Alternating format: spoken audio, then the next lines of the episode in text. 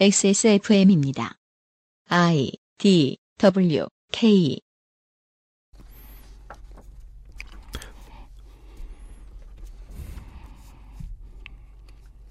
잠깐 딴 데 보면서 숨 쉬면 안 돼요? 야, 이제 숨도 못 쉬게 하네. 뭐 인제냐 그동안 꾸준히 숨 못 쉬게 했잖아요. 이렇게 많이 얘기했으면 좀 참아야지. 남들부터 한대니까 숨쉴 때는 고개 돌리고 해. 좀 말할 때만 딱 고개 돌리고. 아 마사오님이 숨을 너무 많이 참다가 자기도 모르게 돌아가셔가지고 그 이불에 눌린 자국이 빨리 없어지지 않는 병에 걸린 거 아니야? 피부가 경화된 거지. 야, 씨, 아, 참. 집단 지성을 믿어볼까? 뭐야? 그거 이렇게 잘 때 얼굴에 난 비계 짜고 베개 이런 짜고. 게 지금 일어났는지 두 시간이 지났는데도 안 없어지는 건 무슨 병인가요? 아 청취자분들한테 음. 여쭤보신 거예요? 음. 아, 저희의 진단은 그거죠. 일단 젊음이 부족하다. 젊음 결핍, 혹은 생이 부족하다, vital이 부족하다. vital-less, 예, 죽었다. 네, 바이, 네. vital-less 신드롬. 사상 최초로 좀비 취재. 네, 갑시다. 새로운 포맷의 자생적인 독립 미디어. XSFM 이야기냐고요? 그럴지도 모르겠습니다. 지면을 벗어나 오디오와 비디오를 갖춘 소위 대한 매체들이 쏟아져 나오던 2013년. 그 중심에는 국민TV가 있었습니다. 많은 이들에게 큰 기대를 받으며 닻을 올린 미디어 협동조합 국민TV. 요즘 간혹 주목을 받고 있는데 그 이유가 보도나 실적의 긍정적인 영향 때문은 아닌 것 같습니다. 이곳에 무슨 일이 있었는지 XSFM이 취재했습니다. 2015년 8월 마지막 주에 히스테리 사건 파일 그것은 알기 싫답니다.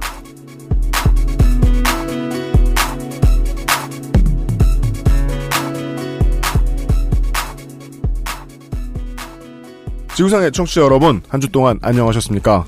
XSFM 책임 프로듀서 UMCU입니다. 한 주 동안이라고 말씀은 드렸는데요. 어제 오후 시간에 업데이트가 하나 올라와 있습니다. 누구나 전쟁 얘기하길래 저희들도 전쟁 얘기 한번 했습니다. 전쟁에 관심이 많은 분을 특별히 모셔가지고 얘기를 했으니까 다시 한번 들어보시고요. 그분이 알고 보면 다 관심이 있다는 것만 함정. 네. 제 옆에는 XSFM 상임고문 이용입니다. 아, 상임수석 이용입니다. 아, 사인 고문도 좋네요. 안녕하십니까. 네, 어, 스튜디오가 좀 시원해졌죠. 그렇습니다. 네, 이 스튜디오가 시원해짐과 동시에 어, 날씨도 시원해졌습니다.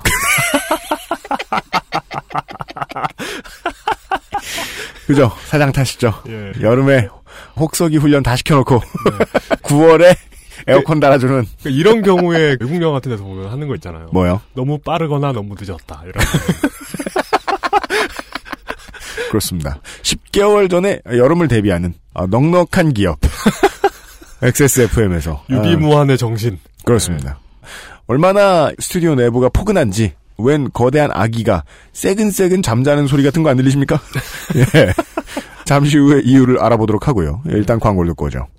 그것은 알기 싫다는 에브리온 TV, 바른 선택, 빠른 선택, 1599, 1599 대리운전, 왕초보의 무한신뢰 컴스테이션, 나에게 선물하는 저녁 한우 박스, 한 번만 써본 사람은 없는 빅그린 헤어케어, 프리미엄 safe food 아임닭, 3D 컨텐츠 마켓 3 크리에이터스에서 도와주고 있습니다.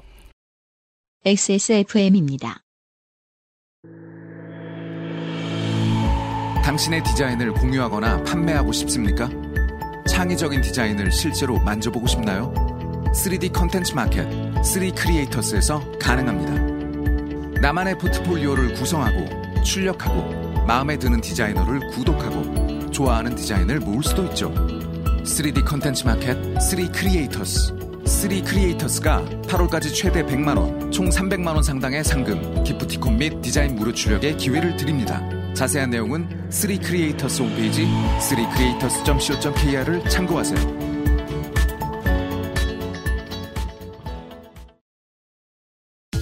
젊은 남자라고 머리카락 고민 없는 거 아니잖아. 그래도 명색이 남친인데 맨날 모자만 씌울 수 있나. 그래서 내가 비장의 선물을 했지. 갑자기 확 좋아진 건 아니어도 얼굴은 정말 밝아졌어. 차이가 느껴지나 봐. 빅그린 투쓰리 약산성 샴푸. Big Green sulfate free. 바른 선택, 바른 선택. 음주운전은 불행, 대리운전은 행복입니다. 대리운전은 1599-1599 1599 광고와 생활 사상 최초 1599 1599 대리운전도 이거 네.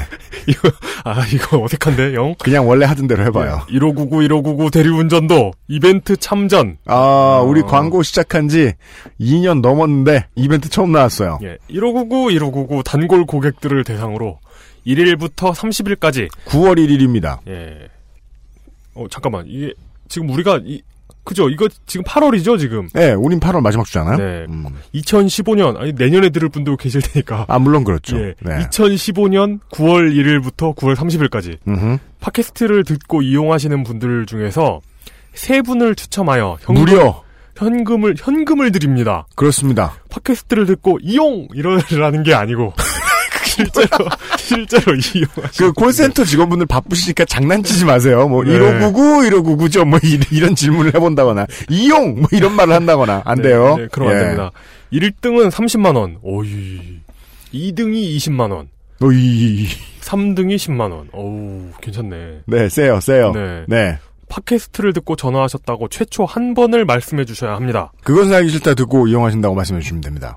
그 다음부터는 같은 번호로 걸려오는 전화에 콜센터는 여러분이 그 알실 청취자임을 알고 응대하게 됩니다. 그렇습니다. 아, DB에 쌓이는구나. 저도 최대한 제 신원을 숨기고 오랫동안 쓰다가 네. 1599, 1599 과장님이 가끔 이제 통화해야 될 때 통화 안 될 때 제가 과장님을 찾거든요. 네네. 그럼 그 순간에 신원이 뽀록이 나는 거예요. 아. 그래서 제가 전화하면 누군지 알아요. 음. 그래서 우- 지금 이 방에 있는 사람들 중에 누군가는 더 이상 1599, 1599에 내가 광고하는 사람인데요.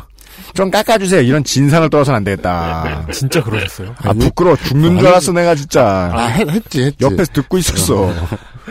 처음 썼을 때. 아, 그러지 마세요. 장난쳤지. 근데 그뭐 DB 쌓이고 이렇지 상상 좀 못. 나중에 진심으로 사과하세요. 유감이다 이러지 마시고. 네. 그때 전화를 받으신 분은 유감이나 뭐 이런 거 말고 내가 한 행위를 명시한 뒤에 미안하다 이렇게 하셔야 돼요. 예.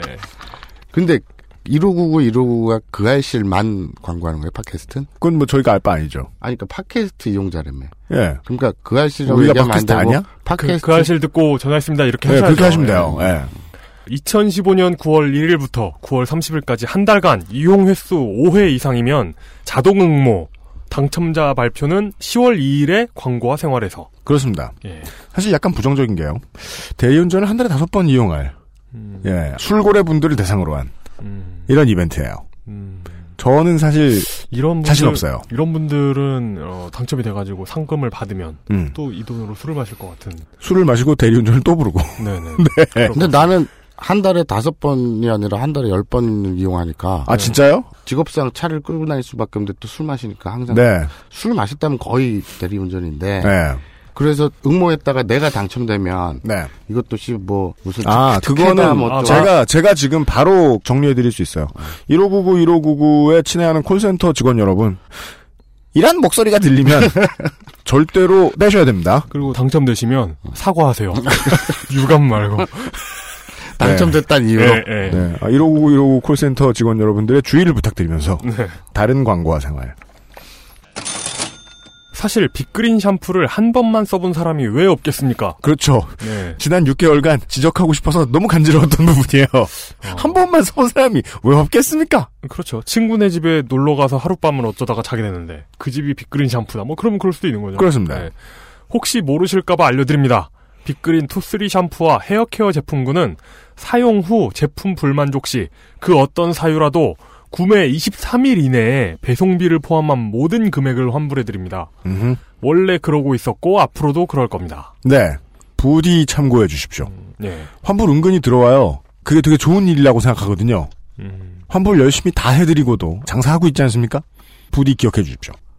혹시 UMC는 그런 거 안 해요? 뭐요? 광고가 몇 개 이렇게 쭉 있는데 네.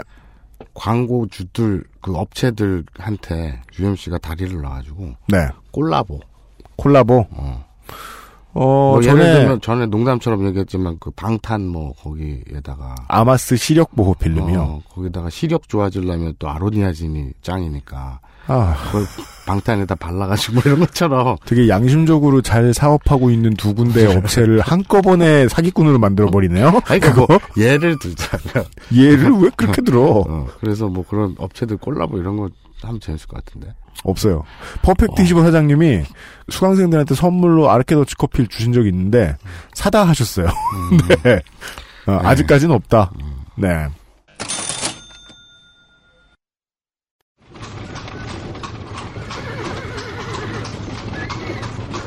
기동 취재 출동 보고서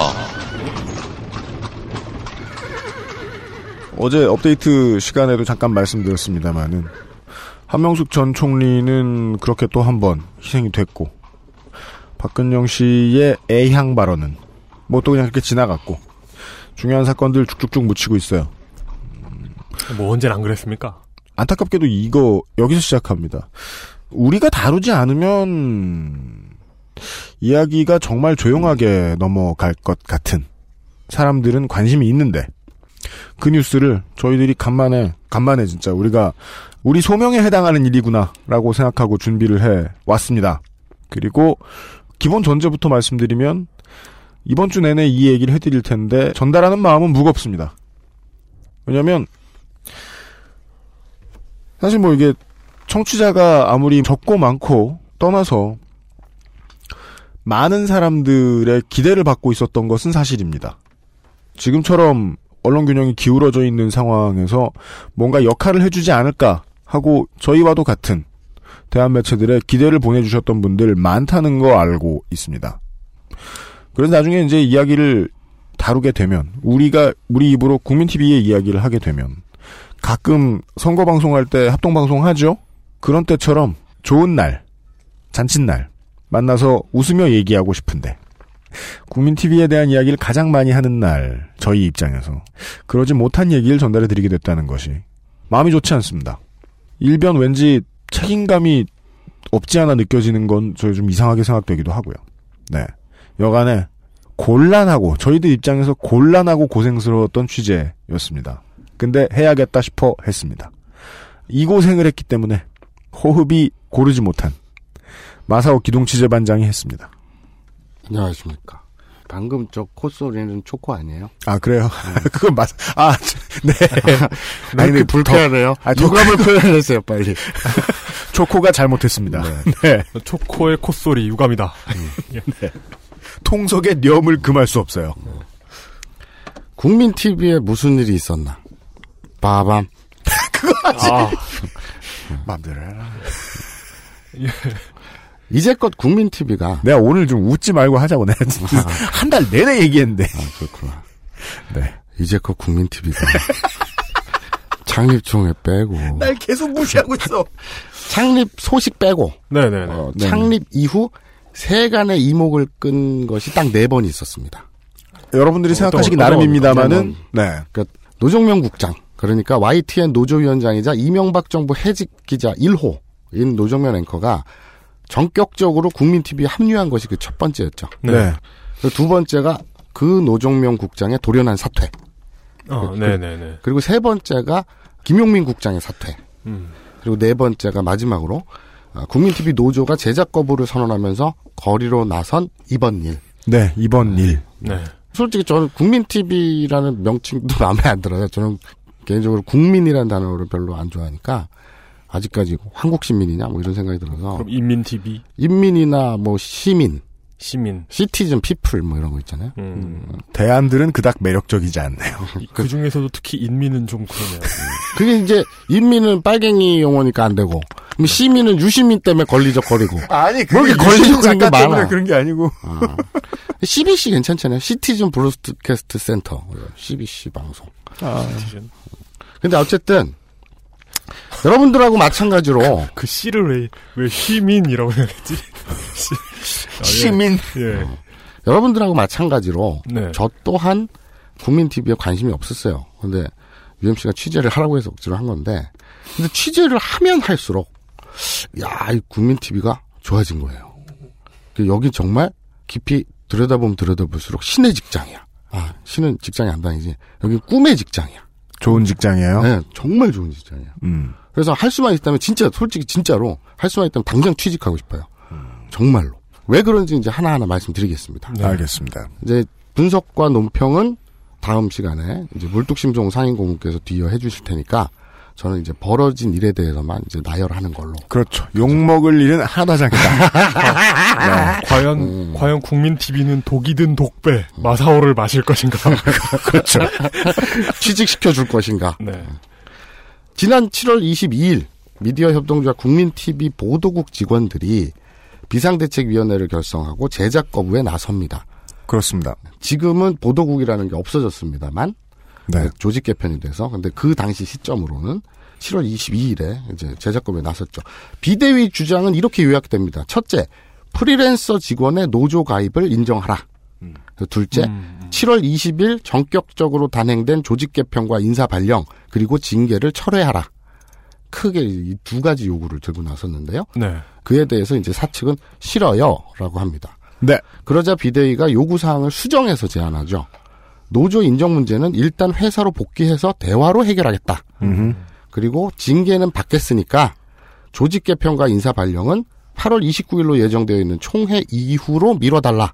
네.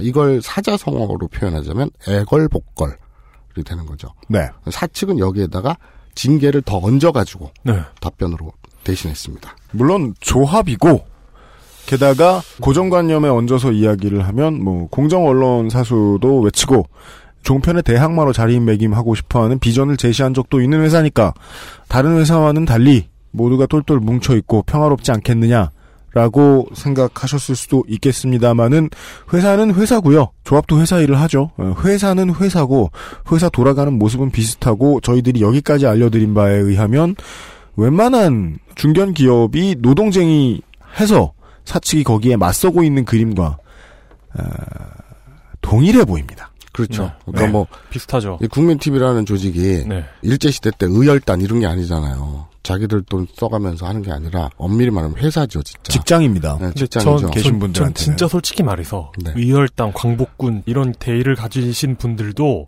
안으로 들어가 보면 서로 반목하고 미워하고 그랬을 것 같거든요. 싸우고. 그, 그, 그렇죠. 뭐. 예. 네, 서로 배신하고. 뭐 뭐. 어쩌겠습니까? 사람들이 모였는데. 그러니까 이용이 하는 얘기는 다 나쁘다가 아니라 네. 사람 사는 곳이다라는 그는 네. 똑같다. 걸 인정했으면 좋겠어요 우리가. 사람 사는 곳이 다 똑같진 않아도 공통의 요소들이 있다는 거죠. 네네. 어딜 가나. 제작 거부를 선언한 비대위가 내거는 제1 안건이 프리랜서 문제예요. 정확히 말하면 노조를 인정하라라는 건데 이게 시사하는 바가 좀 큽니다. 프리랜서 문제가요? 네, 제작 거부를 왜 했나? 그럼 사측이 비상경영 체제라는 이름으로 조직 개편과 인사 발령을 통해서 보도국을 축소한 것에 대한 반발 이었거든요. 음. 네. 네. 그러니까 사측에서는 오해라고는 하는데 네. 보도국 직원들은 당사자들은 축소 내지는 폐지 수순이라고 의심하고 있거든요. 음. 근데 조직 개편과 인사 발령 철회는 두 번째 요구 사항이에요. 오히려. 음. 그리고 첫 번째가 노조 인정이에요. 이게 무슨 얘기냐면 국민 TV 노조에는 프리랜서가 가입되어 있어요. 프리랜서의 의미를 정리해 주셔야겠습니다. 예, 비정규직이에요. 간단히 얘기하면. 그러니까 짧은 시간, 정규직보다는 짧은 시간에 네. 일 자체가 비정규직이죠. 여기 내용이 쭉 나오는데 어, 사측에서는 일단 단체 협약 제 2조 단체 협약이란 게 뭐냐면 1년마다 갱신하는 건데 직원과 사측이 계약을 쓰는 거예요. 네. 그래서 근무 조건이라든지 임금이라든지 네. 복리 후생이라든지 이런 것들을 다 계약화 시켜 놓는 거죠. 음. 그래서 노조와 사측이 계약을 맺는 거. 네. 그걸 단체 협약이라고 하는데 거기 2조에는 이 협약은 채용 방식 등에 관계없이 노동조합에 가입한 모든 노동자에 적용한다. 단 위임 사무 처리자, 즉 프리랜서. 네, 가로 열고 프리랜서 가로 닫고 와 실질적으로 사용자 편에서 업무를 처리하는 실무국장회의 참여 직원, 그러니까 간부들. 이거는 뭐 어디나 다 똑같아요. 원래 일반적인 단체 협약의 그렇죠. 내용이죠. 노조원은 어느 정도 이상 승진하면 노조원 안 되죠. 그리고 쉽게 네. 말해서 부장들은 간부들은 노조원이 아니고 이제 사측으로 분류되잖아요. 예, 예. 그건 너무 당연한 거니까 사용자 편에서 업무를 처리하는 음. 이런 거니까 이 협약을 적용하지 않는다. 이 단체 협약 2조에서는 그렇게 얘기하는 거예요. 프리랜서와 간부들은 단체 협약 적용 대상이 아니다라고 못 받고 있는 거죠. 이걸 근거로 프리랜서가 가입된 노동조합을 니넨 노조가 아니야. 라고 어, 인정하지 않는 거예요. 네. 여기서 질문 하나. 제가 알기로 프리랜서 분들은 이후에 지금 원래 계신 정직원 분들 한참 뒤에 채용됐다는 특성도 있긴 있지만 더 중요하게 국민TV 내에서 프리랜서라는 단어가 주는 특수한 성격 중에 하나가 나머지 정직원들은 모두 미디어 협동조합에 가입해서 소위 구좌를 틀고 조합비를 내고 있는 조합원 그걸 조합원이라고 하죠. 이지만 프리랜서 분들은 그 조합에는 가입되어 있지 않으므로 뭐 한 달에 만천 원이라고 하나요? 그 비용을 안 내도 되는 조합원이 아닌 사람 으로서도 구분이 되는 성격이 좀 큰 걸로 들었는데 아니요, 전혀 아니에요. 아닙니까? 실제 프리랜서인데 프리랜서면서 조합원인 경우도 가능하지 않을까요? 가능한 게 아니라 그 실제로 있어요. 네, 아 네. 그렇군요. 예, 그러니까 예. 프리랜서인데 조합 비를 내면 조합원이에요. 가입을 하면. 네. 그리고 정직원인데 음. 조합원이 아닐 수도 있어요. 그러니까 아 직원- 가능하군요. 직원과 조합원은 다르죠. 네. 예. 가능하군요. 그 프리랜서와 조합원, 네. 네. 그러니까 이 미디어 협동 조합원, 노동 조합이 아니라 네네네. 미디어 협동 조합원이 직원일 수도 있고 프리랜서일 수도 있고 아. 직원이고 프리랜서인데 조합원이 아닐 수도 있고 그건 외부에. 그렇게 알고 계신 분들이 많던데 그럼 그건 오해군요. 그렇죠. 예, 조합원이 되느냐 마느냐는 강요하진 않는다. 네, 의무는 아니죠. 의무 아니다. 그렇죠. 그렇다면 프리랜서의 구분에 대해서 좀 더 의문점이 또 생기겠네요. 차후에 들어보죠. 그러니까 무슨 얘기냐면 노조 자체를 인정하지 않는다는 말은 노조 차원에서 협상 테이블에 앉아서 이루어질 수 있는 얘기들이 전혀 없다는 얘기예요. 불가능하다는 얘기죠. 사측이 노조를 노조라고 인정해주지 않으니까. 노사 문제화 할 수 없는 거죠. 네. 노조 입장에서는 대화고 나발이고 중요한 게 아니라 우선 노조로 인정받는 게 우선일 수밖에 없죠. 그죠. 그러니까 제 1번으로 거는 게 노조를 인정하라. 어. 라는 거거든요. 애초에 교섭이 성립을 안 하게 되니까. 그렇죠. 그리고 사측이 사용을 해야 하기도 하고 즐겨 쓰기도 하는 많은 전략 중에 하나라는 인상은 지우기가 어렵습니다. 노조의 합법적인 존재 가치를 인정해 주지 않는 방법.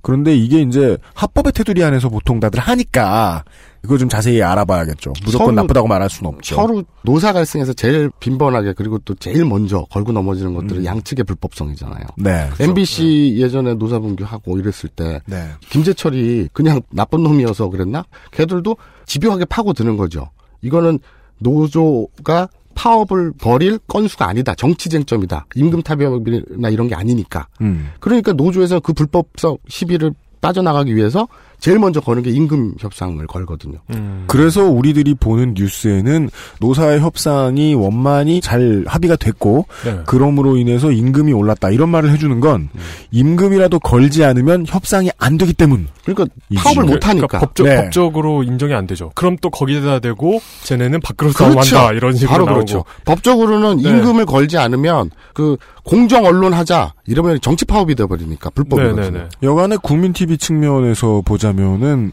그 전략들 중에 하나를 썼는데 네. 예, 왜 썼는지는 이제 앞으로 나올 겁니다. 네. 어쨌든 그림 자체는 지금까지 봐오던 파업 그림하고 너무 똑같다. 아주 익숙하죠. 네, 익숙하다. 근데 이게 참 복잡하고 애매한 얘기인 게요. 노조 가입 자격을 규정하는 네. 노조 운영 규약이 있어요. 그러니까 노조 자체 운영 규약. 네. 거기서는 국민 TV 노조 운영 규약 제 7조에는 조합원의 자격은 조합 가입을 원하는 근로자가 소정 양식의 원서를 조합에 제출하고 조합 위원장의 승인을 받음으로써 발생한다. 그것도 돼 있어요. 그러니까 프리랜서라도 그냥 뭐 하고 싶으면 할 수 있다. 가입 양식 써가지고 제출해서 승인 받으면 가입이 되는 거예요. 운영 규약 7조에 보면. 네. 즉, 노조원이 돼 사측과의 단체 협약에는 해당하지 않을 수 있다는 거죠. 음. 예, 예, 예. 예. 단체 협약, 임금이라든지 인사라든지 고용 안정성이라든지 협약의 주체가 될 수 없다라는 게 명문화되어 있는 네네. 것이다. 그런데 노조원 자격은 득할 수 있다. 음. 이렇게 단체 협약과 노조 운영 규약이 충돌을 하는 경우죠. 아, 네. 그대로 해석을 하면 프리랜서라고 규정된 분들은 절반만 노조원 혹은 준 노조원 어떤 권리를 누릴 수 없는 그래서 이게 지금 복잡하고 애매하다는 얘기인데 현재 사측은 체결 당사자성을 들어서 프리랜서가 노조원으로 있는 노동조합 자체를 인정하지 않고 있는 상태예요. 말씀 한번 들어보시죠. 알겠습니다. 저희들이 지난 한 달 동안 많은 분들을 국민TV 내부와 외부, 전에 계셨던 분, 지금 계신 분들 만나서 인터뷰를 많이 했는데요. 그 중에서 지금 현재 상황에서 사측의 대표자라고 볼 수 있고, 미디어 오늘 같은 곳에서도 이미 인터뷰를 한 번씩 하셨습니다. 조상훈 사무국장의 이야기를 한번 들어보시죠. 저 회사에는 이런 절차를 밟을 겁니다. 지금 이사회단 보고 해놨으니까 자 어, 노동조합 구성 현황을 보내달라. 그럼 거기에 자기들 프리랜서 이름을 써서 보낼 거 아닙니까? 그러면 우리의 입장은 똑같은 거예요. 아, 우리가 근로자나 직원을 인정하지 않는 단체 협약을 위반했다고 회사가 주장하고 있는 현재 상황이 지속되고 있구나. 그러면 우리는 당신들을 우리가 단체 올 1월 달에 사인한 단체 협약 계약 당사자로 보지 않니한다. 밖에다가 당신들이 미디어 협동조 노동조합이라 하는 건 당신들의 자유다 이거예요. 근데 회사 관계에서는 결국 그거 아닙니까? 단체 협약의 체결 당사자성이잖아요. 당사자성이 없다고 볼 수밖에 없죠. 그러니까 아직 그 통보를 하라고 서면 통보를 안 했기 때문에 오늘이나 다음 주 초쯤에 그 조합원 현황을 통보하라고 그럴 거예요. 거기에 프리랜서가 들어있다. 그러면 회사 입장은 변함이 없죠. 그냥 그걸 인정 안 단체 협약 그러니까 노동조합을 인정 워딩 자체를 노동조합을 인정한다 안 한다 그렇게 말하기 싫으니까 이제 그렇게 쓰시는데 단체 협약의 체결 당사자성이 없다고 볼수 없겠다. 결여돼 있다. 그렇죠. 네. 사측을 대표하는 조상훈 사무국장의 이야기 중에 일부를 들으셨습니다. 요지는 알겠네요. 무슨 말인지. 네. 노동조합 구성 현황을 보았더니 근로자나 직원으로 인정하지 않는 프리랜서들이 들어있다. 그러므로 당신들 노조를 당사자성이 없는 존재로 보겠다. 음. 이것은 뭐 규약에 있는 대로다. 이게 왜 복잡하고 애매하냐면 네. 이 모든 것의 대전제는 프리랜서가 과연 근로자성을 인정받아야 한다. 이 여기서 출발하거든요. 그러니까 프리랜서를 근로자로 보냐 안 보냐 여기에 따라서 얘기가 전혀 달라져요. 그죠. 예. 그러니까 근로자여야 노동자여야 노조고 뭐고 있는 거예요. 거기 가입이 되는 거예요. 네. 그 노조 운영 규약에도 그냥 소정 양식 갖다 주지만 앞에 머리가 뭐예요? 노동자가 라잖아요. 그러면 프리랜서를 노동자로 보냐 안 보냐 거거든요. 근로자로 규정 짓는 것은 몇 가지 기준이 있는데 그중 대표적인 게 이제 사측으로부터 인사나 업무 지시를 받느냐 라는 근무 형태거든요. 그러니까 자기가 맡은 일만 꼴랑 짧게 하고 가버리면 네. 위임 사무 처리자 즉 프리랜서인데 이것도 하고 저것도 하고 뭐 이 부서로 가고 저 부서로 하고 출퇴근도 정해진 시간이 정규직처럼 하고 실제로 어떤 업무상의 지휘를 받느냐. 네네네 아, 예. 뭐 이래 버리면 이게 근로자성 인정이 되는 거예요. 그러니까 계약서상에는 그렇지 않은데 실제 업무 행태가 내가 그랬다. 그러면 이건 근로자성 인정이 돼요. 실제로 작년 8월에 JTBC에서 네. 프리랜서로 일하던 그래픽 디자이너 그러니까 자막 입히고 막 이런 거 있잖아요. 뭐 2D 효과 나고 막 이런 거. 네네네. 그런 그래픽 디자이너가 노동청에 퇴직금 지급 신청을 냈어요. 그래서 이겼거든요. 그러니까 JTBC 아, 측에서 이, 이 디자이너 분께서 이기셨어요. 예, 예, 네. 이겼어요. 그래서 이제 퇴직금을 지급해야 하니 JTBC 측에서 같은 팀에서 일하던 다른 프리랜서들 3명을 해고해 버렸어요. 네. 또 그런 퇴직금 요구 같은 거 할까봐. 다른 언론들에 많이 나왔죠. 그게. 그래서 결국 서울지방노동위원회에서 부당 해고다. 네. 이것을 또 인정해 달라고 하니까 서울지방노동위원회에서 근로자성을 인정해 줬어요. 음. 그래서 부당 해고다 이거. 네네. 그렇게 판정한 일이 있거든요. 어.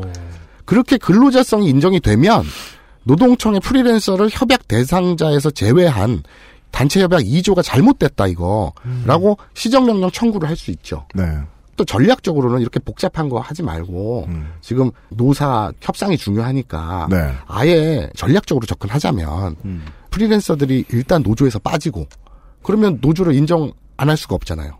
네. 지금 현재 프리랜서들이 가입돼 있으니까 체결 당사자성 때문에 가입 인정 못하겠다고 하는 거 아니에요. 네. 이거 빠지고 자기들끼리 프리랜서 노조를 따로 만들어 가지고 이거 만들기 쉽거든요. 설립 인가 받고 이러면 돼요. 음. 그래서 현 노조와 연대하면서 다퉈볼 수도 있는 거고 자신들의 지위에 대해서 그렇게 이제 일단 첫 번째 매듭을 풀고 프리랜서 보장이나 이런 거는 따로 투트랙으로 가고 뭐 이런 건 전략적으로 하는 거고 어쨌거나 핵심은 현행 법상 사측의 주장이 영 막대 먹은 주장은 아니란 거예요.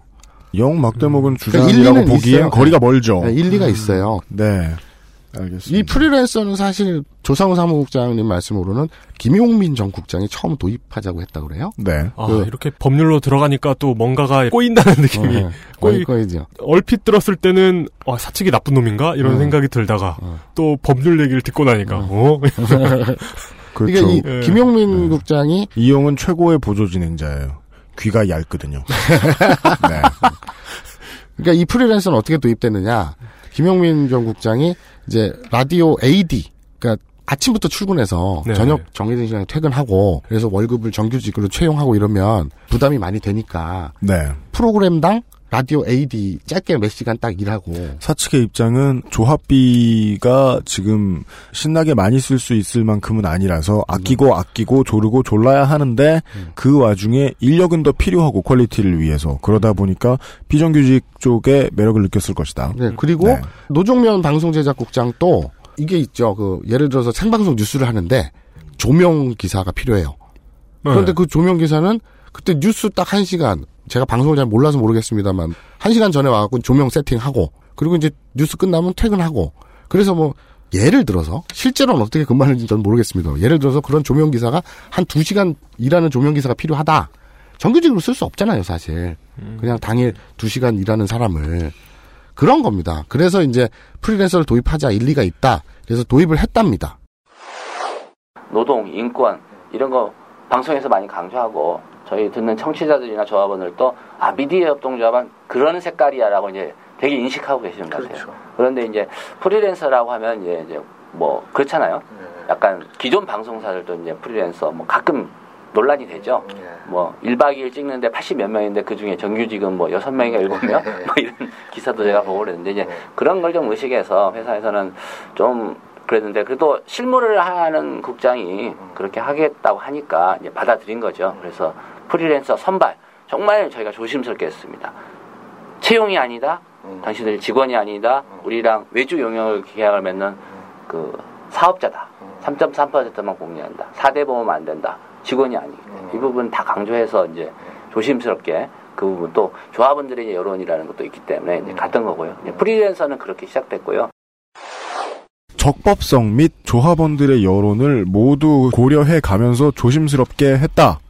하지만 일에 꼭 필요는 하다. 실무국장이 하겠다고 하니 그것이 아마 김용민 당시 국장, 노종면 방송제작국장 이런 분들의 요구사항이 있고 회사에 꼭 필요하다 하니 정말 정말 조심스럽게 프리랜서를 선발했다. 그리고 조심스러웠다는 부분은 뭐냐면 프리랜서 분들이 계약을 맺기 전에 당신들은 직원이 아니고 외종역 계약을 맺는 거고 사업자고 사대보험이 안 되고 모든 것을 다 고지했다. 나중에 등쳐먹는 것처럼 되지 않기 위해서 조심스럽게 했다라고 여러 번 강조하시네요. 근데 문제는 이렇게 뽑은 인력들 중에서 많은 인력들이 처음 구상과는 달라졌다는 거거든요.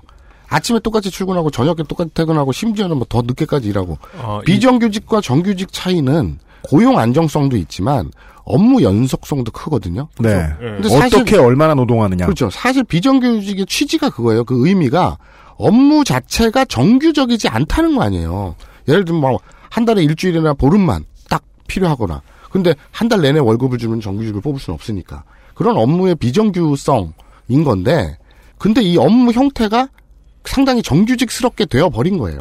뉴스를 만들면서 바쁘니까. 네. 아침에 나와서 네. 저녁 때 퇴근하시고 네. 혹은 더 늦게 일하시고. 그리고 뉴스 혹이라는 옛날 YTN 돌발 영상 같은 거 있잖아요. 네. 그거 한 몇 분짜리를 만드는데 하루 종일 붙어 있잖아요. 그렇습니다. 편집 힘드니까요. 네. 예. 그러니 이게 참 애매하죠. 음. 그래서 프리랜서들의 근로자성 얘기가 처음 나왔고, 음. 그리고 일정 기간 근무 후에 정규직 전환 하자, 시켜주자, 이런 얘기가 나온 거거든요. 그래야만 하는 것이죠. 네. 그리고 국민 TV 프리랜서들 중에서 근로자성을 인정받고 싶어하는 사람들이 그런 사람들 중심으로 노조에 가입하게 된 거예요. 우리도 노조 가입돼요. 그러니까 노조 측에서 예 됩니다. 자기네 운영 규약에 따라서 음. 그래서 이제 노조원으로 가입이 된 건데 네. 이제 사측에서는 어 안 되는데 이렇게 돼 버린 거죠. 음. 근데 앞서 말씀드렸다시피 그래서 사측을 손가락질하기에도 좀 못하고 마냥 사측의 정당한 경영 판단 이라고 얘기하기도 좀 애매한 그런 얘기죠. 사실 이런 업무에서 프리랜서에게 맡긴 업무가 정규직만큼 늘어났다. 어, 예측할 수 있을 것 같거든요. 그렇죠. 아니, 사실은. 그리고 이렇게 업무가 늘어나지 않게 관리해야 될 책임도 사실 사측에 있는 거고요. 네. 근데 책임이 없다고 이- 보기는 어려워 보여요. 이 비정규직법에 대해서 그때 막 시끄러울 때, 네. 고 노무현 전 대통령께서 그러셨죠. 아니, 사용자 측이 바보가 아닌 이상, 네. 2년 동안 비정규직으로 하면 그 업무의 연속성이 인정이 돼서 정규직으로 전환하는 거 아니에요? 네, 그죠. 아, 사용자 측이 바보도 아니고, 2년 동안 같은 일을 했다면 그 숙련도가 다른데, 음. 똑같은 값에 숙련직을 쓰지, 왜 또 새로 비정규직을 뽑겠냐, 자르고, 음. 그러지 않는다라고 했는데, 그분의 상상력에서는 이 자본의 욕망이 음. 없었던 거죠. 그 쪼개기 계약 이런 거 있잖아요. 네네, 그렇죠. 런건 상상도 못 하셨던 거죠. 네. 성... 일단 뭐 아직도 2년 다 되지도 않으셨을 것이고 프리랜서 분들의 네, 안 계약이 됐죠. 뭐 국민 TV가 쪼개기를 시도할 것이다 이런 말씀이 아니라 그렇죠. 그, 그러니까 기업들이 숙련된 노동자의 가치를 음. 높게 쳐줄 거라고. 그러니까 이렇게 개똥 취급하지 않을 거라는 순박한 믿음이었던 거죠. 그렇죠, 그렇죠. 노동법은 지금 국민 TV에서 일하는 프리랜서 분들의 노동 강도와 연속성을 보았을 때 향후에 혹은 가까운 미래에 정규직이 되셔야 한다고 보고 있는 게 우리나라 노동법이 맞고 네. 다만 지금까지는 프리랜서의 지위가 달라진 것이 없으니 프리랜서를 노조의 노조원으로 인정을 해버리면 그 노조와는 노사 협상을 할 수 없다라는 사측의 해석도 법상 맞다. 이게 참 어려워요. 이렇게 정리하고 넘어가고요. 이건 아 어렵다. 사실 이 얘기가요, 이 국민TV 이야기가 지금부터 시작인데, 시작을 일부러 못 하고 이 이야기까지 돌아온 겁니다. 예, 스토리를 말씀을 드리면. 왜냐면은 노조 인정 자체가 안 되니까. 그러니까 노사 협상을 하자라고 테이블에 앉았더니, 야, 다른 사람 데리고 와. 누구누구 빼고 와. 라고 얘기해서 본 경기가 시작되는데 시간이 걸렸고, 네. 저희들이 이 본편을 이야기해드리기 위해서 지금까지 시간을 썼다는 것만 말씀드리죠. 그러면 비대위의 두 번째 요구, 조직 개편과 인사 발령 철회. 이건 무슨 얘기냐? 사측이 조직 개편을 노조 혹은 노동자들이 충분히 이해하고 숙지하고 동의해주지 않았는데 했다. 인사발령도 마찬가지로 인사발령이란 지금 먼저 말씀드리죠. MBC가 이제 와해되는 상황에서 대한 언론들이 많은 보도를 내놓았지만 MBC가 와해되는 동안에 무슨 일이 있었던 건지 핵심적인 스토리가 무엇인지는 관심 있던 곳을 저는 별로 못 봤어요. 네. 그냥 김재철이 얼마나 바보냐 이걸 비웃는 데만 시간을 투자하고 있더라고요. 아, 물론 그분은 그 주제에 대해서 파고들 만한 가치가 있는 분이긴 해요. 아, 물론 이용이 그걸 파고들어봐서 압니다. 네. 근데 언론사가 보도 기능의 퀄리티가 떨어지거나 아니면 보도 기능을 상실하고 바깥에서 보는 분위기가 와해되고 있으면 그 안에는 다른 스토리가 분명히 있거든요. 그걸 파고들어봤습니다. 그 중에 하나가 사측이 노동자들의 동의를 제대로 받지 못한 듯한 조직 개편과 인사 발령을 했던 겁니다. 타임머신을 타고 2012년으로 가봅시다. 2012년 12월 26일 미디어 협동조합 국민TV 준비위원회 첫 회의가 열리죠. 대선 끝 일주일 뒤입니다. 상당히 빨랐다는 느낌도 있었습니다. 네. 당시에. 빠르기도 빨랐지만 또 그때 대선 직후니까 뜨끈뜨끈하기도 했었죠. 그렇습니다. 물론 그렇습니다. 네. 2013년 3월 3일 창립총회 열렸고요. 2013년 4월 1일 딴지일보 벙커원에서 김용민 국장이 진행한 라디오가 첫 방송을 시작했습니다. 네, 기억납니다. 그땐 저희들도 벙커원에 있었으니까 국민 TV 개국 당시에 벙커원에서 방송하시던 모습 많이 배웠습니다. 네. 딱 1년 뒤, 정확히 1년 뒤인 2014년 4월 1일 TV가 개국하면서 뉴스 K바 방송이 됐죠. 훌륭한 컨텐츠죠. 예. 예. 노정명 국장은 처음 2013년 9월 2일 뉴스바라는 프로그램 진행자로 국민TV와 처음 연을 맺었는데요. 네, 노종면의 뉴스바라는 팟캐스트 형태의 프로그램이었습니다. 네. 라디오는 조합원 배가를 위한 홍보용이다. 음. 종국에는 우린 국민 TV라는 이름을 내걸었으니까 TV 프로그램으로 가야 된다. 이 약속을 지켜야 한다라는 것이 당시 김성훈 초대 이사장 등 이사회의 목표였다고 합니다. 네, 국민TV에 관심이 있던 분들은 이 당시가 기억이 날 겁니다. 지금 국민TV 홈페이지에 가서도 이렇게 흔적이 남아 있죠. 세토박스에 관한 얘기들이 있고. 우리가 네. 이걸 앞으로 조합을 키우면서 그때 네. 이용이 자세히 봤는데 셋톱박스에도 진출하고 TV 채널도 확보하고 이럴 네. 생각을 가지고 있다라는 게 지금 국민 TV의 홈페이지 들어가 보셔도 충분히 나옵니다. 네. 그 11월 11일자로 노종명 국장의 직원으로 채용이 돼요. 음, 그러니까 네. 이제 진행자였다가 출연자였다가 네. 상임 이사로 처음엔 영입을 하려고 했으나 임원은 대의원 인준 투표가 필요하니까 일단 직원으로 채용을 하고 정기총회 때 인준 받는 것으로 이렇게 정리가 돼서 TV 개국 TF 준비 단장 네. 이라는 직함으로 영입을 한 거예요. 네.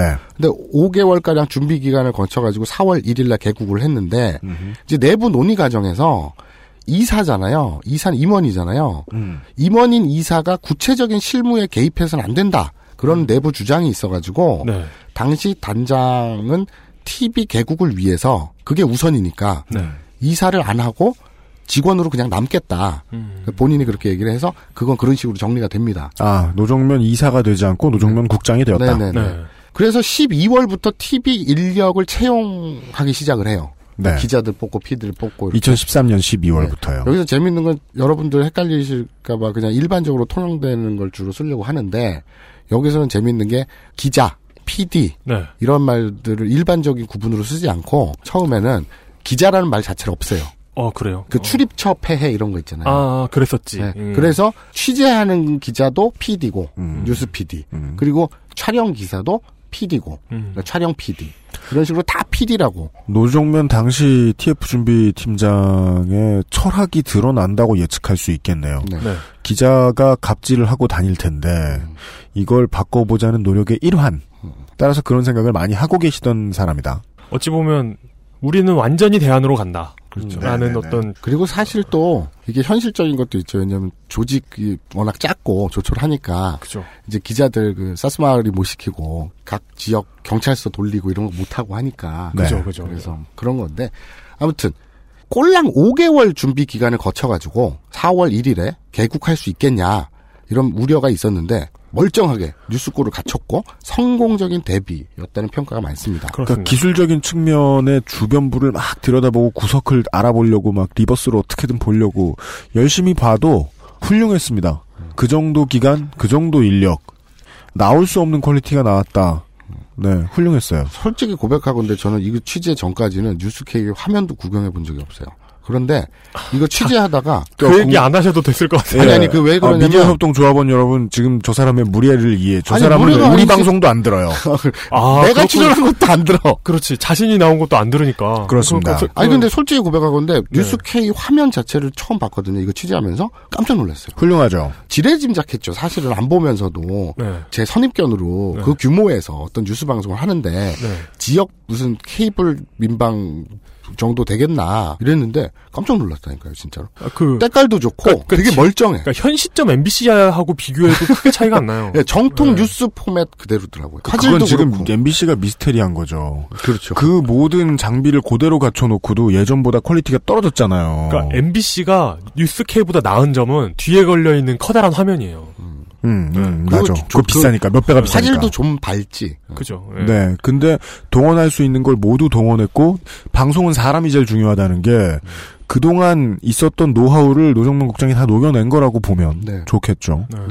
노종면 국장이 개국 두 달 전인 2월에 열린 언론 설명회에서 밝힌 구상은 아, 여기서 개국이라 말씀하신 거는 그 뉴스 K의 시작을 그렇죠, 그렇죠. 말씀하시는 네. 거죠. 이 구상은 서너 개 이슈를 심층으로 다루는 포맷이었다고 그래요. 데일리 뉴스가 아니라 일반적인 정통 9시 뉴스가 아니라 네. 어떤 세네 꼭지의 아이템들을 심층적으로 다루는. 비슷한 시기에 조금 앞서서 손석희 JTBC 보도부문 사장도 비슷한 생각을 하고 있었죠. 이게 간만에 이야기를 제가 하게 되는 평상시에 절대로 할 수 없는 말인데 선지자들은 비슷비슷한 생각이 있어요. 그리로 가야 했던 거예요. 근데 손석희 JTBC 뉴스는 지금 종합 뉴스가 됐잖아요. 앞에 종합 뉴스하고 뒤에 추적 뉴스 하죠. 아, 그걸 분리했구나. 네. 어. 두 시간 다 봐 그냥 한 번쯤. 개국하자마자 국민 TV 측에서는 예비 조합원이라고 부르는데 홈페이지 가입자 네. 아, 이거를 예비 조합원이라고 부르더라고요. 네. 홈페이지 가입자 플러스 조합비 내는 조합원 음. 이게 합쳐가지고 4월 뉴스K 첫방하고 나니까 1,200여 명이 가입을 한 거예요. 적은 숫자 같으시겠지만 돈으로 환산하기 시작하면 무서운 숫자입니다. 어, 그러네요. 이거 가입 폭발적이에요. 한 달 만에 네. 1,200명이 그것도 유료 음. 한 달에 만천 원 내는 사람들 네. 이 몰려들었다고 생각해요. 물론 이제 이 중에는 그냥 홈페이지 단순 가입자 돈 안 내는 네. 그런 사람들도 있지만 1,200명이라는 숫자가 굉장히 큰 거거든요. 그리고서 변수가 외부 변수가 하나 들어옵니다. 그리고 딱 보름 지나고 뉴스케이 시작 보름 만에 4월 16일 날 세월호 참사가 터지죠. 네. 생각해 보세요. 경력도 아니고 신입 기자들 그런 인력들 18명을 뽑았어요. 그래 가지고 3개월 교육 진행했거든요. 그리고 곧바로 국가 재난 사태가 터진 거예요. 네. 역량이 바닥을 드러낼 수밖에 없죠. 그렇습니다. 예. 그러니까 이건 한계에 대한 문제예요. 잘못이란 얘기가 아니에요. 그렇죠. 그리고 그러니까 이제 이 것도 있어요. 방송 3일 만에 네. 대형 오보도 냈어요. 조선일보 무인 항공기 사진은 오보라는 오보를 했거든요. 음, 오보라는 오보. 네. 네. 기억나실지 모르겠는데. 근데 저 지금 기억나는 거는 이때가 결혼 전이었잖아요, 제가. 그래서 그 결혼 전에 옥탑에 살면서 가끔 외출하러 나가면 그 옥탑 아래층에 사는 집 딸이 부모님 몰래 음. 담배 피려고 옥상에 올라왔단 말이에요. 그러면 마주치면 서로 흠집 놀라고 그랬는데 네. 그 분께서 담배 피시면서 뉴스케이를 봤던 게 기억이 나요. 어, 그래서 오 이거 많이 보는구나 의외로 흡연의 친구가 되는구나. 그 앞에 거 다 드러내고 네. 그냥 아랫집 사는 소녀가 뉴스케이 보는 걸 우연히 봤다. 이래도 끝날 똑같은 얘기잖아.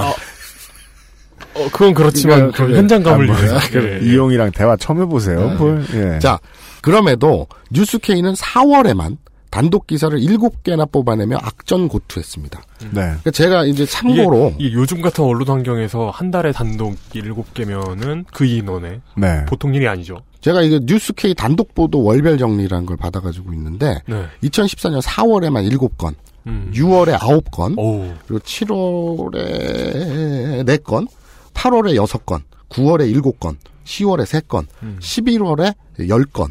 이 중에는 수원대 교수협의회 소속인 이재익 해직 교수가 이제 1인 시위 학교 앞에서 하는 거, 네. 이걸 와갖고 진짜 두드러 패는 음. 그걸 동영상이 있거든요. 그걸 네. 단독 보도하고, 그리고 또 문창극 발언 있죠. 네. 네. 네. 그, 의허 하는 거 있잖아요. 네. 의허 하는 거. 문창극의 의호. 아니, 그니까 있잖아. 뭐, 의호 있잖아. 그, 하느님! 이거 막 이런 거 있잖아. 하느님, 하느님, 우와! 아니, 이거, 내, 내 구체적 문장이 기억이 안 나서 그런데. 그래도, 그래도 그 따위로 말하면 안 되지. 아니, 그니까, 문창극 의호 발언. 어, 네. 뭐, 와, 막, 씨발, 와! 하잖아. 알았어. 어쨌든 막, 좋다! 막 하잖아. 근데 네. 그거, 그거를, KBS 단독 보도로 다들 알고 계신데, 네. 그때 똑같은 영상을 뉴스케이도 입수했어요. 네. 그래가지고 똑같이 탑으로 준비를 했는데 KBS는 바로 내버린 거고 네. 뉴스케이는 편집이 늦어져 가지고 음. 오프닝에만 노정용 앵커가 얘기를 하고 방송은 30분 있다 튼 거예요. 음. 그래서 다들 이제 KBS 단독으로 알고 있는데 네. 그런 특종도 했었고 네. 매체가 나가게 되는 특성상 유튜브를 타고 나가고 생방송 채널이 접근성이 좀 난해하다 보니까 특종을 내도 시간 다툼을 하면 다른 곳에 다른 마음 편하게 방송하는 곳에 지기가 쉬웠죠. 음. 그럼에도 불구하고 특종은 많이 냈어요. 그러니까 뭐 월성 1호기 폐연여봉 사고 보고서 조작 의혹이라든지 음. 그리고 뭐 많아요. 마의 장벽 친 마사회. 마사오가 아니에요. 마의 장벽 친 마사회. 맞불 집회도 지원. 봉사라더니 법인카드 입맛대로 1시간 근무에 연봉 6천만 원. 그러니까 굉장히 많이 잘 했는데 네, 기억이 나는 게 작년 한 해 동안은 작년 후반기 계속 뉴스케이는 우리 보는 거하고 비슷한 시각으로 보자면은 뉴스타파에 맞먹는 취재력을 어, 네. 보여줬어요. 예. 그럼에도 불구하고 안타까운 건 사실 뉴스타파도 현재 마찬가지입니다만 이제 다른 언론에서 음. 쓰질 않죠. 받질 않죠. 네. 그래서 뉴스케이도 이렇게 월별 평균 대여섯 번에 그 단독을 했는데도 다른 매체에서 이걸 받아 쓴 게 한 건도 없어요. 한 네티즌으로 받아 쓰든지. 레이니걸 이준행 선생 AKA 이행준 씨가 한 블로거 한 개발자가 되는 상황. 그렇죠. 온 나라가 다 털리는 소식을 그리고 알린 사람인데도 그리고 윤소라 씨가 이모 씨가 되거나 뭐 그런 거. 그렇죠. 예. 그러니까 이렇게 악전고투하면서도 성과를 뚜렷하게 냈는데 아 이건 정말 훌륭한 겁니다. 네. 예. 그런데 예, 예. 그들 앞에는 뉴스K 앞에는 팽목항에 스튜디오를 세워버린 손석희 JTBC 뉴스룸이 있었죠. 네. 그러니까 이제 처음 세네 개 이슈를 심층으로 다루는 차별화 전략 을 이렇게 구상을 했다가 방송 보름말에 세월호 때문에 daily 뉴스를 다루는 뉴스가 됐고요. 위클리로 했던 국민특검이라는 코너가 있었는데 그것도 흐지부지 됐고 그- 그러다 보니까 오픈빨이었을까. 네. 4월에 폭발했던 반응이 이제 5월, 6월, 7월로 가면서 급락하기 시작합니다. 네.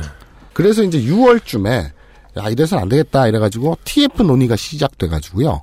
7월에 비상 경영 체제로 진행이 됩니다. 솔직히 남의 살림살이 규모를 이렇게 공개하는 게 참 예의는 아닙니다만 뭐 어쩔 수 없이 말씀드리면 국민 TV는 조합원이 대략 한 2만 8천 명 선입니다. 2만 8,700명 뭐 이렇게 얘기를 하는데 이게 들쭉날쭉 하니까 막 지금 현재에도 막 가입하거나 탈퇴하는 사람들이 있으니까 대략 2만 8천여 명 선이고 조합비는 이제 한 계좌에 11,000원이에요. 네. 그리고 조합비를 2만 8천여 명이 다 내진 않아요. 네. 한 만 몇천여 명이 내는데 이게 들쭉날쭉을 하지만 대략 월 한 1억 몇 천만 원, 1억 5천 정도 되는데 1억 몇 천만 원 정도가 월 조합비로 거친다고 합니다. 사실 이게 뭐 남의 집 살림살이 까서 미안하다는 얘기를 할 필요가 없는 게 홈페이지 가면 나와 있습니다. 이 네. 아니 근데 이게 네. 조합원들한테만 나와 있잖아요. 아니에요. 대중적 공개가 되나? 아니요, 그 홈페이지 위에 배너에 떠요. 그렇게 그, 나오나? 그 지금 가 보면 나 그럼 집행 내역이 조합원들 상대로만 보여지나? 예, 현재 조합원 수 27,500 몇 명, 음. 그리고 구자 수는 89,700 몇 좌. 이런 식으로 나옵니다. 구자 수에 이제 곱하기 만천원 하면 되지. 예. 한 구자에 만천 원이라는 얘기예요. 아, 그래요? 네. 어. 그러니까 증좌 운동. 어. 그러니까 돈 더 내고 싶으면 계좌를 많이 트는 거지. 아, 그, 그렇지. 그 안에 돈을 그렇지, 게. 그렇지. 예.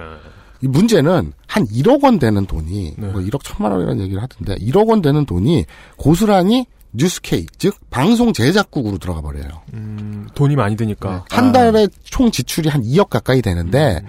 조합 비 수익으로만 하면 1억 5천이니까 100% 적자잖아요. 그런데 그 중에서 또 1억이 그 인건비나 뭐 제작비 다 통틀어 가지고 방송 제작국에만 뉴스케이에만 뉴스케이를 만들어 나가는 분들의 입장에서 보기에는 턱없는 비용으로 엄청난 작품을 만들고 있으니 고생스럽고 보람 있는 것이고 조합을 운영하는 팀 쪽에서 보기에는 이 돈밖에 없는데 다 가져가네. 그렇죠. 무슨 돈을 상황- 많이 가져가는 부서로 보이고. 무슨 상황으로 비유해야 될지 딱 오네요.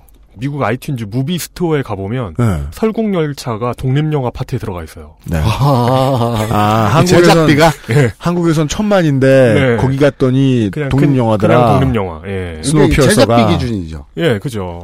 워낙 껌값이다. 네. 그러니까 국민 TV 안에서 보기에는 음. 허리가 휘어지는 그런 건데 그렇죠. 밖으로 내놓으면 그냥 독립 방송 음. 그. 그 JTBC나 MBC가 보기엔 그냥 UCC인 거죠. 그렇죠. 음.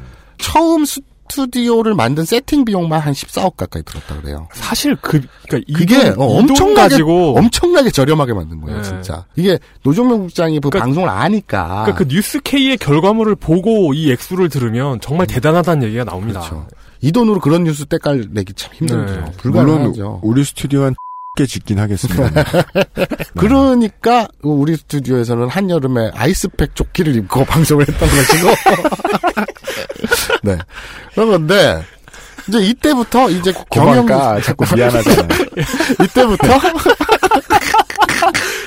알았어, 알았어, 알았어. 예. 그러니까 이게 또 적용되는 거죠. XSFM을 네. 국민 TV로 가져가면 인디 인디가 들어가는 거죠.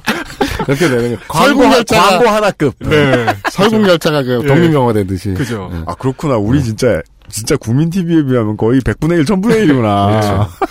그러니까 이때부터 경영진 측 눈에는 방송 제작국 즉 뉴스케이는 돈 잡아먹는 기계를 보였다는 얘기예요. 어. 네. 그러니까 그게 그런 워딩은 아니었겠지만 아니, 그- 그렇단 뭐 얘기죠. 지금의 사무국장 이런 음, 분들이 네, 보기에는 네. 그랬다라는 네. 전원. 그러니까 경영진 측에서는 그렇게 생각할 수밖에 없죠. 음. 자원의 뭐 80% 90%가 한 부서에 꽂히는데 여기에서 뭐 수익이 나오는 게 없으니까 네. 그건 어쩔 수 없잖아요. 그러다 보니까 TV 편성 늘리기 음. 뉴스케이만 하지 말고 보이는 라디오라든지 음. 조합원들하고 또 대중적으로 사람들이 좋아할 만한 뭔가 이 스튜디오를 놀릴 수 없잖냐. 뭘 하자 자꾸. 뭐, 뭐 예능이라도 만들자. 예, 예, 예. 어. 뭐 예능까지는 아니지만 어쨌든 뭔가 다른 편성을 늘리자. 뭐 아니요, 국민 TV는 예능도 있잖아요. TV 편성 늘리기 위한 논의를 시작을 한 거예요. 네. 그래서 TV 편성 늘린다는 거는 뉴스 K에 대한 수정 이걸 전제로 한 거잖아요. 네. 뉴스 K 시간을 줄이든지 포맷을 바꾸든지 TF 논의라는 것 자체가 네. 그러니까 노종명 국장이 그러면 뉴스 K를 제작하고 있는 자기 자신은 이 논의에 참여하는 게 바람직하지 않다. 그래서 회의에서 빠지겠다. 그리고 TF에서는 빠져요. 이노 국장은 TV 편성 변화에 대한 전제로 몇 가지를 제시를 해요. 자기가 TF에는 빠지겠으나 TV 편성을 굳이 변경한다면 요 정도 전제는 좀 지켜주십사 하고 의견을 낸 거죠. 네. 이게 첫째. 그때는 이제 방송 제작 국장으로 있었고요. 네. 정확히 그 설명을 드려야겠는데 김용민 라디오국 국장이 네. 이 당시에는 라디오 팀장이었어요. 그러니까 네. 음. 방송 제작국에 뉴스K 제작진도 있고 음. 라디오 제작진도 있었던 거예요. 그 모두를 지휘해야 했던 게 노정명 그렇죠. 국장이었던 원톱이었던 거군요. 거예요. 네, 네. 그러니까 방송 제작 국장으로서 자신의 산하에 있는 라디오 팀, 라디오를 축소해야 한다. 음. 첫 번째 그 전제가 네, 여러분들이 검색하면 숫자가 많이 나오는 국민 TV의 팟캐스트들을 네. 말씀하신 거였겠죠? 네, 네. 월 제작비가 현재 3,500 정도 나가는데 7월에 지금 테스크포스 논의 중이라 그랬잖아요. 어, 진짜, 진짜 많이 나가네요, 생각보다. 예. 그러니까 8월에는 1,500 수준, 네. 그리고 9월에는 최종 한 1,000만 원대 수준으로 네네네. 지출을 줄이겠다. 근데 사실 그러니까 라디오를, 라디오- 라디오를. 프로그램을 제가 알기로도 뭐 10개 넘어가고 많은 걸로 알고 있는데 이 비용을 드리겠다는 거는 비용을 거의 안 드리겠다. 그렇죠. 그러니까 뉴스케이를 위해 라디오 전체를 희생시키겠다 정도의 논의로 보입니다. 이 돈의 액수를 보면요. 그러니까 이렇게 아낀, 이렇게 세이브 시킨 돈을 당신들이 TV 편성을 늘리라고 하니 그 돈으로 새로운 TV 제작비로 적립해달라. 음, 네. 새로운 네. 프로그램 만들 거면 그 정도 돈 들어가야 된다. 그러니까 네. 라디오를 축소하고 거기서 세이브된 돈으로 새로운 TV 편성 프로그램을 만들자. 이 요구예요. 네. 둘째, 이사장 이하 노정면 국장, 김용민 국장, 조상훈 국장 등 간부급은 현재 급여의 30%를 삭감하기로 자체 결의하자. 아, 예, 예. 원래 여기 급여 체계가 이래요. 급여를 정하는 기준이 있을 거 아니에요, 회사마다. 그 경력이라든지 몇 년 차는 얼마 쳐주고 이런 게 있잖아요. 네. 이거 마사오님이 그 이후에 할 말을 헷갈려 하시는 분들을 위해 말씀해 드리자면, 국민TV 홈페이지 가면 나옵니다. 예, 예, 예. 근데 현재 조합원이 3만 명이 안 됐으니까. 네네. 그러니까 직원들이 원래 기준대로 받아야 할 급여의 85%만 받기로 한 거예요. 이게 규약에 있다는 모양입니다. 네. 예, 그래서- 어느 정도의 조합비가 되기 전까지 네. 지금 국민TV의 모든 직원, 임직원분들이 다 계약서의 내용에 나온 급여의 85%만 지금도 받고 계시겠네요. 네, 네. 네. 네. 그 3만 명이 돌파되면 이제 100% 받는 거죠. 그런데 간부들은 받고 있던 85%를 100으로 봤을 때 거기서 이제 30% 삭감한다는 거예요. 네. 그리고 이제 세 번째로 업무 파트에서 시간의 근로나 휴일 근로를 최소화하겠다. 단 TV 제작 파트는 일정 부분 한 월 700만 원 이내 요건 보장해 달라. 그걸 초과하면 대체 휴가를 주겠다. 이렇게 된 거예요. 음. 그런 세 가지 전제를 얘기하면서 이런 조건으로 라면 TV 편성 늘리거나 음. 이런 거에 대해서 논의를 해라. 그리고 그 논의에서 난 요 전제만 얘기하고 빠지겠다. 이렇게 된 거죠. 아, 예. 최소한 정도의 메시지를 날린 거군요. 네. 자신이 너무 많이 참여할 수는 없고, 다만, 뉴스K, 국민TV의 TV 형태를 가진 유일한 프로그램인 뉴스K의 제작비가 너무 귀형적으로 많이 나가는 상태니까, 그걸 책임지기 위해서 어떻게 어떻게 해야 되겠다라고 노정명 국장이 최소한이라고 발언한 발언 내용 중에는 지금 상당히 많은 숫자가 돌아가고 있는 라디오 프로그램의 제작비를 대폭 줄이고, 그 다음에 TV에 투자를 하자 정도가 있었다. 그 과정에서 다 죽자, 다 허리띠 졸라매자라고 말하면 그냥 말하면 미안하니까 이미 85% 정도 받고 있는 임직원들의 급여는 이렇게 따지면 원래 급여의 60% 정도가 되겠어요. 59.5%. 59.5. 아, 예, 근데 이 이제 정도만 직원이 받자. 아니라 직원은 그대로 85%. 그러니까 임원들만. 임원들만. 예, 그래서 우리 희생하는 모습 보일 테니까 음. 각자 허리 졸라가면서 만들자라고 이야기했다. 그렇게 TV 편성 늘리기 논의가 시작이 됐는데 11월까지 뚜렷한 성과가 안 나와요. 7월에 시작을 해서. 아, 넉 달간. 그러니까 6월, 네. 7월, 10, 8월, 9월 쭉 이렇게 안 나와요. 성과가. 네. 그러니까 어떤 대안으로 떠오르는 게 잘 없었던 거죠. 이건 이래서 안 되고 저건 저래서 안 되고. 그러니까 예, 예. 11월 16일 방송 평가 토론회가 열려요. 조합 차원에서요. 네.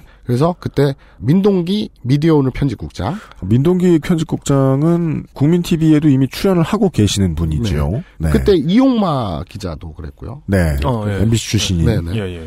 그리고 추혜선 언론개혁 시민연대 사무총장 음. 그리고 조합원 패널 두 분 어. 이렇게 총 다섯 분이 모여가지고 평가 토론을 개최해요. 네. 그 평가 토론에서 이제 좋은 얘기는 안 나왔죠. 혹독한. 네, 혹독한 평가들이 이루어졌습니다. 예를 네, 들어서 이때 뭐, 동영상 많이 돌아다녔습니다. 예, 뭐 예를 들면은 노정명 국장의 정통 스타일 음. 그리고 김용민 국장의 통통 튀는이라고 얘기하지만 본인 입으로는 B급이라고 얘기하는 음. 그런 스타일이 시너지 효과를 일으켜야 되는데 네. 서로 이제 조화롭지 않게 네. 물과 기름처럼 네. 그래서 시너지 효과를 못 일으키고 있다던가 음. 뭐 이런 평가들이 쭉 이어져요. 그 자리에서 음. 노정면 국장의 그 유명한 국민 TV는 조합비 42억 갖고 앱 하나도 못 만드는 허접한 조직이라는 발언이 나옵니다. 일단 맞춤법이 틀렸고요. 뭐가요? 허섭합니다. 아, 허섭이에요? 네. 몰랐네. 근데 이런 건 허접을 이 맞춤법을 인정을 해줘야지. 그리고 자장면보다 알았어. 짜장면이 맞잖아. 네, 그리고 그 봐라 이것도 좀 어떻게 해야 되고 이거 어. 국립국어원 뭐 하는 건가. 그거 자신 없을 때 그냥 족 같은 이렇게 표현하면 좋은데. 네네네. 네. 어 그럼 나 그거 내가 아는 걸로 잘난 척하면 안 돼? 뭐? 허섭 사실은 허섭이죠 이러면서. 아. 안 돼요. 다시 녹음하자고? 아, 안 돼요. 예. 알았어. 지금 물뚝심송 상인고문에게 한 대 맞으셨습니다. 네. 근데 이 얘기는 당연히 앱도 못 만드는 허접 허섭한 조직 아, 이상하잖아. 그냥 허접이라고 해요. 그냥. 허접 고. 야, 인정, 이거는 인정. 자, 자장면 같잖아. 알았어요. 잘못했어요. 어, 그러니까 점심은 김밥. 네. 앱도 못 만드는 효과. 앱도 못 만드는 허접한 조직은 당연히 방점이 아니었고 노국장 스스로도 그 자리에서 이렇게 과격하게 말씀드리는 이유는 유통에 대한 전략적 시스템을 갖추도록 조합원들이 사측을 좀 압박해 달라는 의미라고 말을 합니다. 전 사실 이때 노종면 국장께서 42억 갖고도 앱 하나 못 만드는 이 얘기 있잖아요.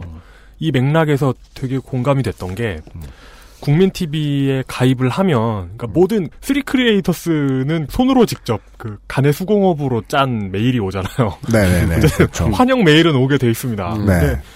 일단은 환영 메일이 왔는데 어 가입했었어? 네, 이용이 가입해봤어요. 예. 근데 빈 포맷이 왔어요. 회원 가입이 정상적으로 완료됐습니다. 그 다음에 이제 당신 아이디는 뭐고 이름은 뭐고 이 메일이 와야 되는데 음. 그 안에 내용 없이 그 폼만 왔어요. 무슨 아이디다, 당신 누구다, 네. 이런 걸 확인시켜주지도 않고 비어있는 폼만 왔어요. 그러니까 이게 어 이상하다. 개국한 지 2년 된 회사에 가입 환영 메일에서. 어, 어, 이상하다 해가지고 누가 보냈나 봤더니 보낸 사람 이름이 최고 관리자였습니다. 음. 이것도 사실 좀 중요한 포인트거든요. 그러니까 사실, 최고 관리자란 말을 요즘 누가 써요? 사, 실좀 이상합니다. 그러니까 노동당이야? 왜냐하면 웹마스터? 왜냐하면 그러니까 웹마스터에게서 오거나 아니면 음. 그냥 관리자에게서 오거든요. 근데 음. 최고 관리자라는 말은 좀 업계 언어는 아닌 거죠. 어. 그리고 이 최고 관리자의 이메일 주소를 보니까 되게 개인 메일 주소를 그러니까, 썼어요. 그러니까 골뱅이 점 국민 TV잖아요. 국민 점 TV잖아요. 그러니까 이 회사의 웹메일 서버가 따로 있는 게 아니고 Gmail 아. 그러니까 개인 Gmail 그리고 아. 그 메일을 검색해 보면 음. 국민 TV 지원팀 간사 이름이 나와요. 아. 그러니까 개인 Gmail 주소로 이런 환영 메일이 옵니다. 음. 근데 문제는 뭐냐면 Gmail을 썼는데 Gmail은 하루에 이렇게 오토메이션 된 메일을 음. 500통까지밖에 못 보내요, 하루에. 아. 그러니까 그건 거죠. 그러니까 음. 오토메이션이든 아니든 500통까지밖에 못 보내는데 음. 첫째, 이 메일은 오토메이션 되어 있지 않을 수도 있다. 그러니까 자체적인 메일 서버가 없는 거기 때문에. 그렇죠. 둘째, 어떻게든 지금 XSFM 팟캐스트 올리는 스크립트를 올리듯이 음. 그렇게 제한된 오토메이션이 되어 있을 수는 있으나 음. 하루에 500명 이상이 가입해서 이게 한계를 보였던 적은 없는 것 같다. 라는 결론이 그것도. 그렇고, 그러니까 그래서 이제 노종면 당시 국장의 발언 중에서 그러니까 앱 하나 못 만드는이 중요한 게 아니라 저희가 아까 떠들었던 음. 허접한 그러니까 그러니까 제, 제 관점에서 봤을 때는 42억이나 모아놓은 회사가 자체적인 메일 서버 하나 안 돌리고 있는 회사인 거죠. 전문 용어가 하도 많이 나와서 난 잘 못 알아듣겠지만 아무튼 뭐 무슨 말인지는 알겠어요. 네. 근데 그 노종면 국장이 그 자리에서 한 얘기 중에 뉴스케이가 한 달에 8건의 단독을 했고라는 말이 나와요. 그래서 아까 제가 이제 단독에 대해서 쭉 말씀을 드렸잖아요. 뭐 문창극 발언이라든지. 뭐. 네. 그래서 내가 못 봤을 뿐이지 꽤나 혁혁한 성과를 낸 거니까 네. 이 노종면 국장 입장에서는 음. 좀 속상하긴 하죠. 답답하긴 하죠. 그러니까 맞습니다. 이거를 퍼트리는 건 음. 방송을 제작하는 사람의 몫이 아니잖아요, 사실은. 음, 네. 그 유통을 시키는 건 예, 그건 예. 사의 입장이죠. 그러니까 사의 책무지요. 네, 사측의 책무다. 그렇죠. 그렇잖아요. 네. 그 내가 만들고 내가 퍼뜨리기까지 하면 그, 그 내가 개인 블로그 하는 거랑 뭐가 달라? 물론 스튜디오 규모로 봤을 때 국민 TV의 분의 1쯤 되는 XSFM은 그렇게 합니다. 근데 아, 근데 이건 다르잖아요. 왜냐면. 다르 그- 그거 안 다르대? 이- 그러니까 달라 영- 달라. 영상 컨텐츠하고 라디오 컨텐츠는 음, 정말 하늘과 땅 차이인 것 같아요. 맞습니다. 특히 제가 뉴스K 보고 많이 깨달았거든요. 아 이렇게 만드는 건 아무나 못하는 거구나. 그렇죠. 방송이라는 게 절대 쉽지 않더라. 자, 네. 이런 이야기를 드렸습니다.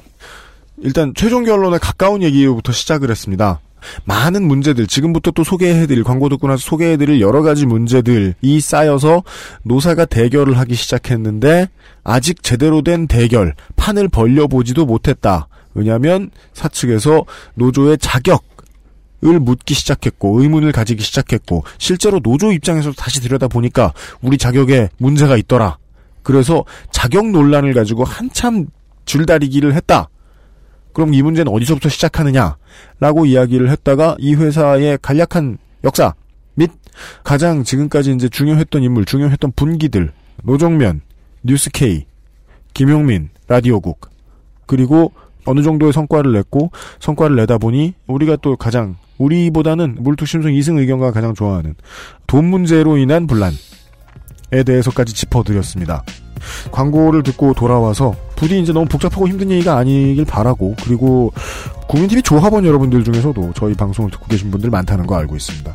그분들께 특히나 관심을 크게 안 가지고 그동안 봐오셨으면 이해가 되는데 좀 도움이 되길 바랍니다. 남은 시간도 그러길 바랍니다. 광고 듣고 돌아오죠. 지금 듣고 계신 방송은 히스테리 사건 파일. 그것은 알기 싫다입니다. XSFM입니다.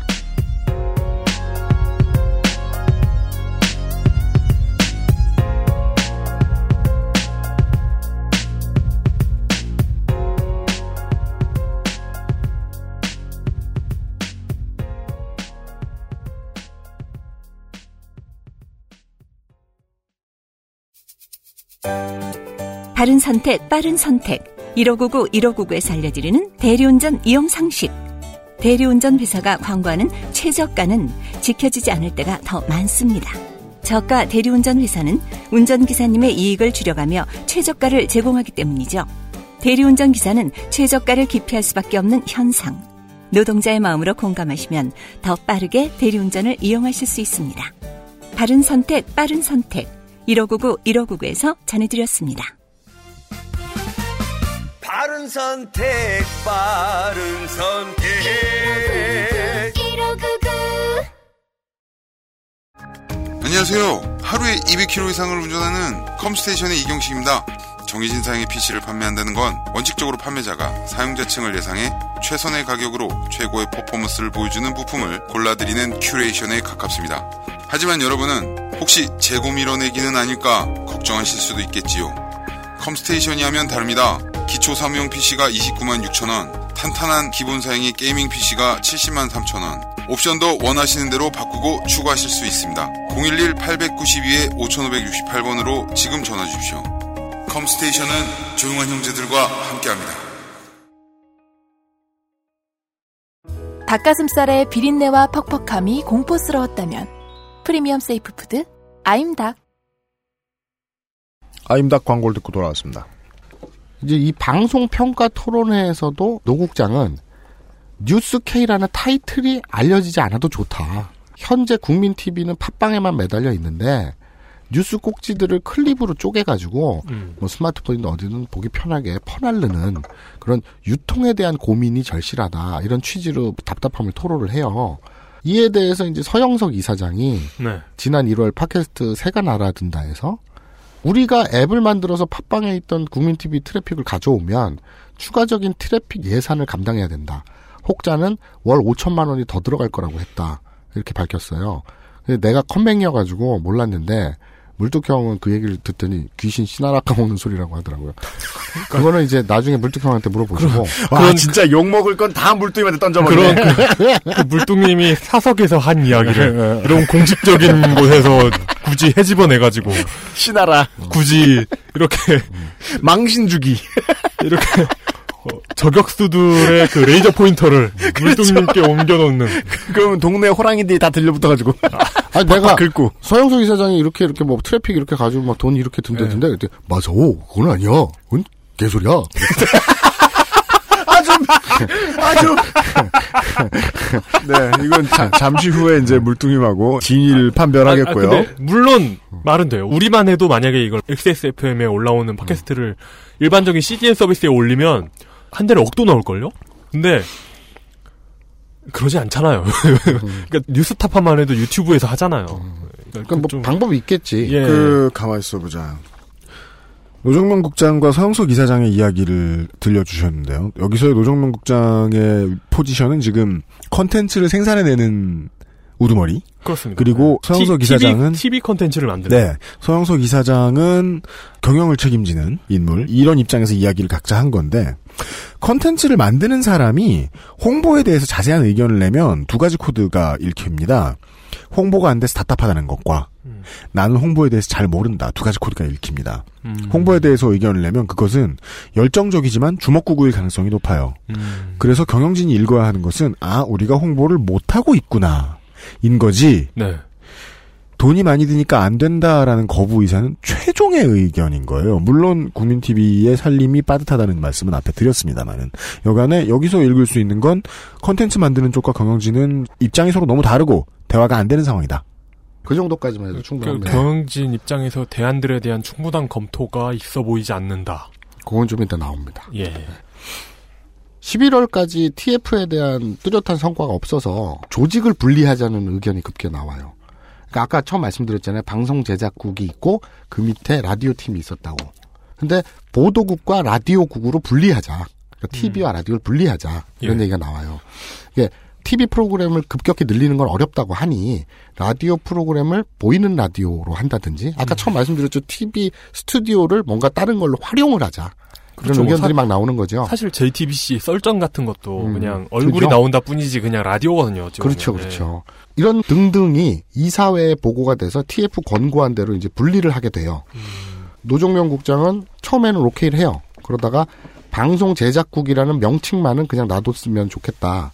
그리고 나서 추후에는 방송 제작국장 직을 내려놓겠다. 내가 뉴스 K 제작만 하는 CP 역할만 하고 실무 국장급에선 빠지겠다. 음. 그리고 그러다가 이제 12월 14일 이사회가 열리는데 중간에 이제 방송 제작국장 직 그만두겠다는 의사는 다시 번복을 하고 대신 처음에 오케이 했던 보도국과 라디오국으로 분리하자는 안을 이사회가 제고해 줬으면 좋겠다. 음. 지휘 체계가 하나여야 된다라든지 이러이러 저러한 이유로 분리하는 안은 처음엔 오케이 했으나 나중엔 제고해 달라. 그랬어요. 그런데 이제 여기서부터 이제 이사회와 노종명 국장 간에 서로 의견 교환들이 쭉 있고, 그래 뭐 어떤 무슨 사정들이 있어갖고 뭐 어쩌고 저쩌고 휴가를 가네 뭐 그래서 사퇴를 하네. 이 노종명 국장의 일련의 사퇴 직전의 행보들인데, 그건 사실 저희가 노종면 국장의 사퇴 원인을 살펴볼지언정 과정을 들여다볼 필요는 없잖아요. 그래서 뭐 요거는 말씀드리지 않겠습니다. 중요한 건 알겠습니다. 조직 분리를 노 국장이 반대했는데 이사회는 밀어붙였다는 거예요. 네. 그래서 사측에서는 사실 사담으로 이런 얘기도 합니다. 음. 처음서부터 국민 TV를 먹여 살린 건 라디오 매체인데 팟캐스트인데 팟캐스트인데 네. 노종면 국장이 종국에는 라디오를 없애버리려는 거 아니냐. 음. 이건 막아야 된다. 이런 이사회의 어떤 심리가 있었다 그래요. 다른 그래서 건- 다른 건- 라디오국을 분리하려고. 다른 건 몰라도 이사회와 방송 제작국장으로 대표되는 방송 제작국이 대화가 거의 안 됐다라는 것만큼은 분명하게 느껴지네요. 왜냐하면 처음에 돈이 우리가 모자란다는 공통의 관심사를 서로 인정을 한 다음에 내놓았던 결론이 해법이 서로 달랐던 것 뿐인데 라디오를 잡아먹으려고 든다라는 위기의식을 느꼈다는 건 내부의 다른 타인에게 이 위기의식을 느꼈다는 건 커뮤니케이션이 정말 안 된다는 거잖아요. 커뮤니케이션이 안 될 뿐만 아니라 애초에 출범할 때 어찌 보면 종편의 반대급부로 이렇게 종편의 안티테제로 나온 것이라고 그렇죠. 봐야 되잖아요. 진보 종편을 추구한 걸 수도 있고. 그리고 이름부터가 이미 국민 TV잖아요. 네, 네. 국민 라디오가 아니고. 그렇다면 팟캐스트를 하고 있지만 지향점은 TV다. 그러므로 어떻게든 TV 컨텐츠에 계속 힘을 실어줘야 된다라는 게 아닌 TV 컨텐츠는 돈만 잡아먹는다. 돈 먹는 우리 걸 지키자라고 나왔다는 건 뭔가 어떤 초심에서 벗어나는 느낌도 전 일으키거든요. 이 스타일도 많이 달랐던 게 초심이란 말은 틀렸고, 그러니까 최초에 조합원들을 모을 때 이야기했던 비전에서는 많이 벗어난 음, 네, 견해다. 예. 네. 요건 또 이제 여담이긴 한데 김용민 국장의 말에 의하면 이런 일도 있었대요. 지금은 불금쇼라는 이름의 프로그램이 있는데 네. 그게 원래 똑똑한 12시라고 그래서 무슨 퀴즈 프로그램 내고 막 이런 거였다가 음, 정영진 최욱 씨가 진행하신 네, 그러다가 사연을 받아서 그 요파 씨 비슷하게 네. 뭐 연애 사연을 받아가지고 이렇게 색드립도 치는 뭐 이런 방송인을 포맷을 바꿨나 봐요. 그러니까 그러면서 김용민, 김용민 국장의 라디오 드라마들을 제외하고는 국민 TV에서 팟캐스트 시장의 가장 큰 히트작이죠. 그래서 네. 이제 처음 이름을 똑똑한 12시에서 딱딱한 12시로 바꿨다 그래요. 아따 마사오 같네. 그런데 네. 노종명 국장이 아주 불같이 화를 냈다고 합니다. 그러니까 이거 너무 마사오 같다. 그 양반은 날 모르지. 이 회사에 혹시 마사오 숨어 있냐? 독이 든 독배 마사오. 그래서 여기 이 에피소드에서 바로 알 수 있는 것이 그거예요. 노종명 국장은 뉴스 K를 정통으로 가져가려고 하는 거였죠. 음. 내가 친구들에게도 부끄럽지 않은 네. 그런 정통 진짜 뉴스를 만들겠다. 네. 그리고 김용민 국장은 좀 그랬다 그래요. 이거를 그 좋은데 본인도 노종명 국장의 판단이 옳았다라고 하면서 김용민 국장도 이런 말씀을 하시는 게 정통으로 가면서 충분히 정통을 반석에 세워놓고 그런 B급도 하는 게 좋지. 처음서부터 그 썩거나 네. 뭐 B급을 하는 거는 자기도 아니라고 본다. 음. 그런데 너무 좀 경직돼 있달까? 음. 그 김용민 국장 느낌으로는. 그래서 라디오의 진행은 보통 유연하지요. 네. 좀 그러니까 쉽게 말해서 제 생각엔 이래요. TV에도 정통 뉴스가 있고 시사 토론 프로그램이 있지만 예능도 있잖아요. 네. 근데 그거를 전체적 그림으로 보지 않고 국민 TV 방송 제작국을 너무 정통에 음. 맞추려고 하지 않았나. 아무튼 그런 스타일이 좀 달랐어요. 그거는 네, 확실해 네, 보여요. 네, 네. 그래서 이사회에선 그런 우려도 내심 있었고 또 국장 입장에서는 멀쩡한 뉴스 제작 역량을 갖추는데 SBS하고 YTN이 MBC 뉴스 역량 따라잡는데 10년 걸렸다 그러더라고요. 음. 근데 사측에서는 채 1년도 안 됐는데 여기서 효율성을 따지면서 조직 축소에 나서니까 답답하죠. 그 특히 뉴스 K 같은 경우는 MBC의 네. quality 추락과 맞물려 가지고 YTN이나 SBS보다 훨씬 빠른 속도로 따라잡고 있었거든요. 네, 그렇죠. MBC를. 그렇죠. MBC만 놓고 보면 네. 이제 JTBC 뉴스룸이라는 복병은 빼고 그죠. 뉴스 K가 네. 워낙에 묘한 존재였던 거죠. 네네. 아까부터 마사오 취재반장이 계속해서 얘기해 주는데 JTBC가 해일처럼 덮치지 않았으면 그 고quality로 네. 뉴스 K는 지금보다 많이 주목을 받긴 받았을 겁니다. 하지만 네. 경영진은 그런 외부 탓은 하면 안 되고요.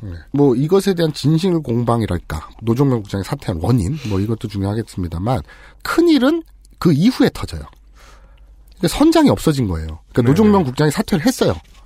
말 그대로 노종면 국장은 원톱이에요.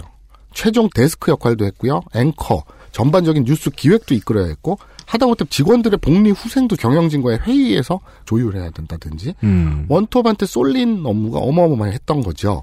근데 그게 딱 사라져 버리니까 가뜩이나 조직원들이 패닉 상태인 와중에 불미스러운 일들이 연이어 발생을 합니다. 노종명 국장이 나가고 황모 팀장, 고모 팀장 체제가 되고 나서 네, 황모 고모 팀장이 보도국을 이끌게 됩니다. 네, 그러면서 직원들 사이에서는 초기에 이 두 팀장들에게 힘을 실어줘야 된다 이런 분위기가 강했다 그래요. 네. 뭐 그렇죠. 뭐, 네. 뭐, 예. 지금까지 해왔듯이 headquarter는 바뀌었지만 그들을 믿고 가야 quality가 나온다. 우리 흔들리지 말고 네. 힘을 실어주자. 네. 그런 그런데. 네, 그랬는데 이제 황모 팀장이 밑에 PD에게 아까 말씀드렸죠. 여기는 기자를 PD라 그런다고.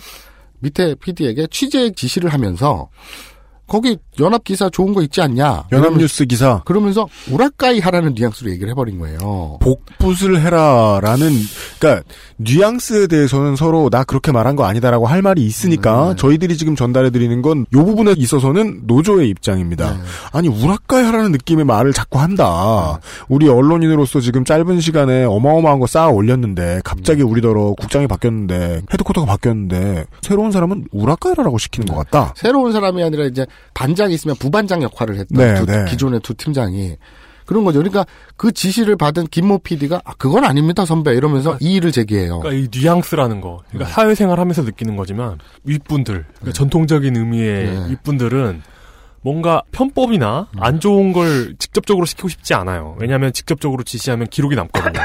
그래서 이렇게 살짝 내비치면 아랫사람들이 알아서 잘 해주길 바라죠. 아유, 젊은 친구가 말귀를 잘 알아들어 라는 칭찬은 내가 책임지지 않아도 되게 해준다는 의미거든요, 사실. 그러니까 제가 뉘앙스라고 표현한 이유가 네.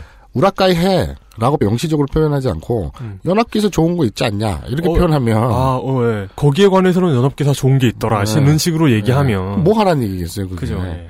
그리고 나서 그건 아닙니다 선배 이러면서 이의 제기를 했어요. 사실 다른 언론사에서 이렇게 보도한 것에 대해서 그대로 받아 쓰는 것에 대해서 문제의식을 느끼고 반발을 했다는 것 자체가 음. 뉴스케이가 지금까지 굉장히 훌륭했다는 얘기예요. 그죠. 거기 조직원들이 예, 거기에 문제의식을 안 느끼는 사람들을 얼마나 많이 봤습니까, 우리가. 트레이닝을 잘 받고 있었다는 거죠. 네네. 노국장에게. 역으로 얘기하면 그런 뜻이 되는 거죠. 그죠. 근데 그 일이 있고 나서 이제 반발을 하니까 그 김모 PD를 타 팀인 제작팀으로 보내버려서 뉴스에서 아예 빠지게 돼요. 징계성 인사를 했군요. 그건 또 뉘앙스죠. 네. 이게 징계라고 명목으로 달지 않았으니까. 아, 그렇죠. 이유가 다른 게 있을 수 있죠. 네. 징계성 인사를 했다고 볼 수도 있겠습니다. 그렇죠. 그렇죠. 그래서 그 후에 공식적으로 직제 개편이 되어서 방송 제작국이 보도국과 제작국으로 나뉘어요. 이때까지는 밑에 팀제였는데 그래서 두 팀장이었잖아요. 그런데 이제 정확히 얘기하면 세 팀, 세 국장 체제로 가요. 그런데 또 다른 팀장이었던 그 고모 어, 제작 국장 대행이 5월 12일 날 석가탄신일 취재차 부산 출장을 가면서 뉴스 생방송 부조 CP 자리를 강모 AD에게 넘긴 사건이 있어요. 자, 이게 무슨 의미입니까? 뭐죠? 그러니까 제가 뉴스 제작에 대해서 뭘 알겠습니까? 근데 미드 뉴스룸 이런 거 보면 네. 그 총괄 CP가 방송 화면 call, go, 뭐, 액션, 뭐, 하잖아. 이렇게 사인을 주잖아. 네. 그리고 앵커가 무슨 멘트 하고, 그 다음에 이 화면, A 화면 띄워, 뭐, 이런 거 하잖아요. 여기서 CP란 네. 책임 프로듀서로 봐주시면 되겠습니다. 그렇죠, 그렇죠. 그 총 연출. 그거를 하던 분인데, 자기가 석가탄신일 취재차 부산 출장을 가면서 프리랜서인, 그러니까 비정규직인 AD, 보조 역할이죠. 그걸 하신 분한테, 네가 들어가. 이렇게 된 거예요. 네가 그날 좀 맡아. 업무의 층위를 보건대 비정규직에게 줄 수 있는 일 은커녕 정규직에게도 손 넘기기 어려운 일이에요. 제가 알기로는 그렇습니다. 그러니까 양쪽의 주장이 이거예요. 비대위 측에서는 이 양반이 프리랜서가 문제가 아니다. 전문성의 문제다.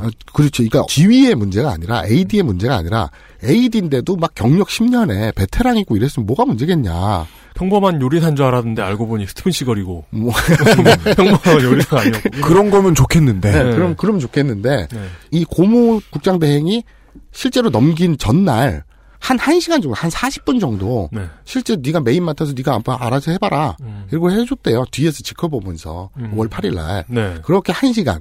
그리고 한 시간이요? 네, 네. 그러니까 실제로 이 AD가 총괄해서 맡아본 실습, 실습 경험이 두 번밖에 안 돼요. 그큰 방송국에. 그리고 아까 뭐 우리가. 우리가 보기에는 그 큰 방송국에 그리고 생방송하는 곳인데. 네, 그리고 평소에는 늘 AD 보조 역할을 했던 분인데 총괄을 두 번 시키고 그리고 자기는 출장 가버린 거예요. 음. 아예 통으로 맡겨버리고. 그런데 그 현장에 들어있던 기술자들은 엔지니어들은 의사소통이 제대로 안 된 게 그 고모국장은 공지했다. 난 분명히 공지했다. 이랬고 엔지니어들은 어떻게 받아들였냐면 아 출장 갔다가 생방송에 좀 늦게 들어온다는 얘기겠지. 설마 저 친구한테 다 맡긴다는 얘기겠냐. 그렇게 받아들였다 그러더라고요. 네. 서로 이제 뉘앙스가 좀 달랐나 봐요. 음. 근데 어쨌든 그런 일이 벌어진 건 팩트예요. 그죠. 그러니까 유모 PD라는 분이 여기에다가 문제 의식을 느낀 거예요. 그래가지고 사실 문제 의식을 느낄 만한 일입니다. 왜냐하면 이게 일반적인 방송국 기준으로 볼 때는 큰 조직이 아니기 때문에 부서별로 인원들이 많지는 않을 거란 말이에요. 그러니까 자기가 부재시에 일할 만한 사람을 자기랑 가장 가까이 있는 자기 부하 직원을 시킨 건데 그 사람이 AD였던 것 같아요. 제가 보기에는. 문제는 이 방송에 대해서 훨씬 더 많은 전문 지식을 가지고 있는 훨씬 이 CP 대행에 더 어울리는 사람이 이 CP 하시던 분의 직접적인 지위가 아닌 곳에 있었기 때문에 이런 일이 벌어진 것 같은데 음. 마치 이게 사단장이 휴가 가면서 자기 당본병에게 사단 지휘를 맡기는 약간 그런 느낌이 들거든요. 음. 뭐 저도 방송 제작에 대한 경험이 없어서 네. 모르겠습니다만 어쨌든 그 유모 PD는 네. 이건 무책임한 거다. 음. 그리고 의사소통도 제대로 안 됐다. 공유도 안 됐고 이런 거에 대한 문제 제기를 한 거예요. 네. 그런데 이제 사측 입장은 그래요. AD는 그러라고 뽑아놓은 거다. 음. 그 CP가 교통사고가 나거나 어디가 아프거나 그럴 네. 수가 있잖아요. 돌발적으로. 그죠. 근데 방송을 빵꾸 낼 수는 없잖아요. 그러면 그 대행하라고 만들어 놓은 게 그 자리인데 보조가 음. 부반장 같은 건데 뭐 이런 얘기를 해요 사측에서는. 근데 어쨌든 그러고 나서 이제 무책임한 거라고 문제의식을 느낀 유모 PD가 구성원들과 단톡방에서 의견을 공유하고 전체 메일을 통해서 문제를 공유했어요. 그런데 문제는 고모국장이 출장해서 돌아오기도 전에 전체 메일을 쏜 거예요. 음. 그러니까 뒤늦게 이 사실을 안 고모국장은 자신에 대한 망신주기라고 받아들인 거예요. 또 비대위 측 입장에서는 자기들은 인트라넷 같은 게 없다. 그러니 전체 이용이 예측한 대로죠. IT 서비스를 제대로 구축을 해놓지 못했을 것이다. 내부 인트라넷 네. 없다. 그러니까 자기들은 전체 메일이 평소 그 기획이나 의견 공유나 이러던 의사소통의 수단이었다. 자연스러운. 그렇겠죠. 그러니까 그걸 네. 이제 전체 메일이라고 하니 공개적인 망신 주기가 아니라 이런 문제 제기에 대해서 다들 어떻게 생각해? 라는 거다. 그 뉘앙스가 상당히 다르죠. 근데 상사에게 이의가 있으면 와서 말을 하면 되지 왜 전체 메일로 뿌렸냐? 그럼 이 말만 놓고 보면 사실 또 맞는 부분은 있죠. 근데 국민TV 정관 보면은 음. 그 상하 관계가 없다. 우리는 그 상사나 부하 음. 직원이라는 개념 없이 우리는 동일한 조합원들이고 업무에 따라서 이렇게 역할이 나눠져 있을 뿐이다라는 말이 있거든요. 네. 그 얘기에 따르면 또 상사를 그렇게 해도 되냐는 말은 또 이상하게 들리거든요. 지금 이게 중요한 게 아니라 이게 감정 싸움 같이 돼 버렸잖아요. 그죠. 무책임하다. 아니다. 나는 제대로 프로세스대로 규칙대로 한 거다. 이러고 싸우고 있는데 중요한 거는요. 이 말 어느 쪽 말이 맞다가 아니라 그 이전부터 보도국의 분위기는 파행 직전이었다고 합니다. 저희가 가졌던 문제의식 중에 가장 큰 건 아무도 책임을 지려 하지 않는다였거든요. 권위를 인정해주지 않는다는 점을 굉장히 불만을 생각하면서 권위를 세울 일을 하지 않고 책임을 지지 않고 일례로 뭐 뉴스를 만들기 위해서 취재를 하거나 이런 과정이 있으면 어, 제가 어떤 기사를 이렇게 쓰고 싶습니다라고 방향을 전환을 한다고 제안을 해요. 그러면 아 이거는 노지민 씨가 책임져 지민 씨가 알아서 잘 하잖아라는 식으로 얘기를 하는 거죠. 실제적인 데스킹은 거의 없었어요. 기사를 쓰게 되면 뭐 방향을 잡아주는 것까지는 바라지도 않았어요. 솔직히 말하면.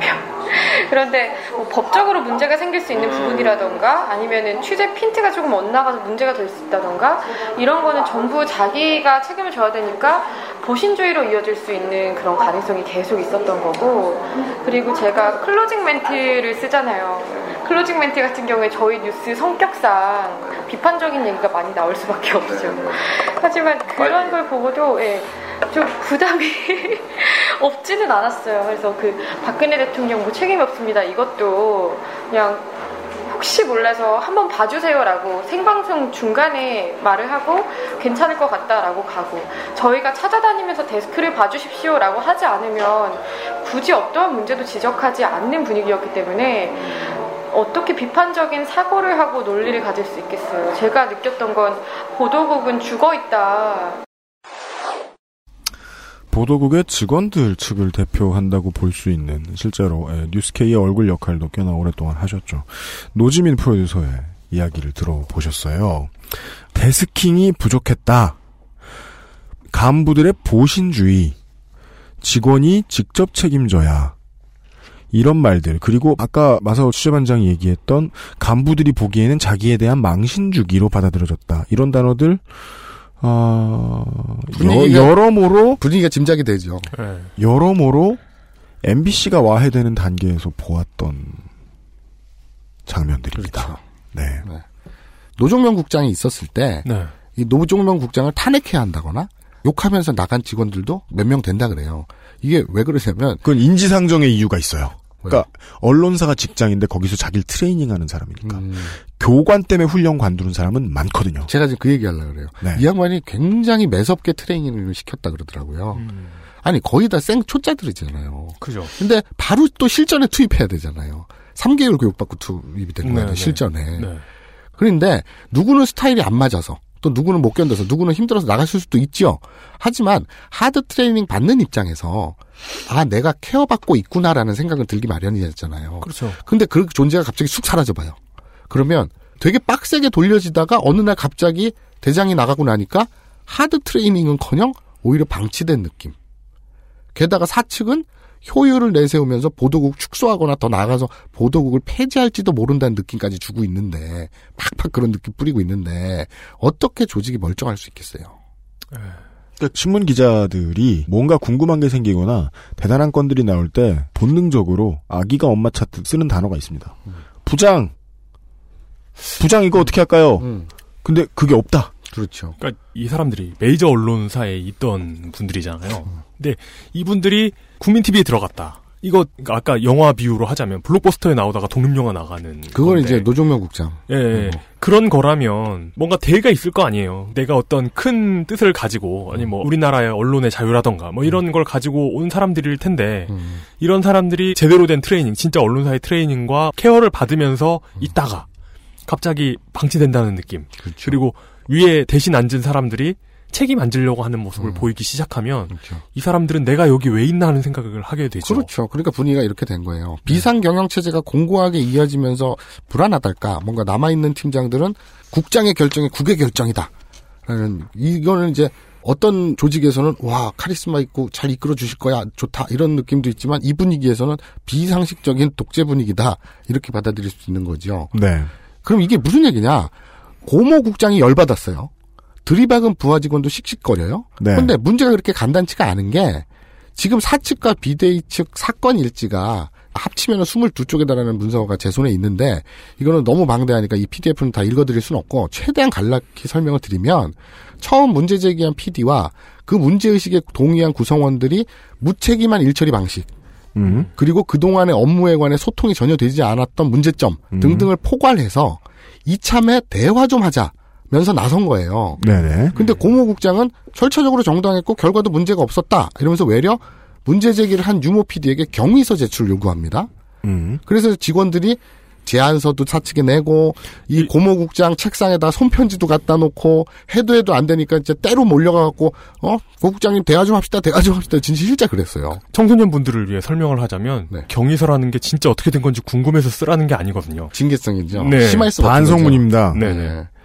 계속 대화 좀 하자고 들이대는데 정작 고모국장은 그걸 위협으로 느꼈다. 이건 대화가 요구가 아니라 협박이다.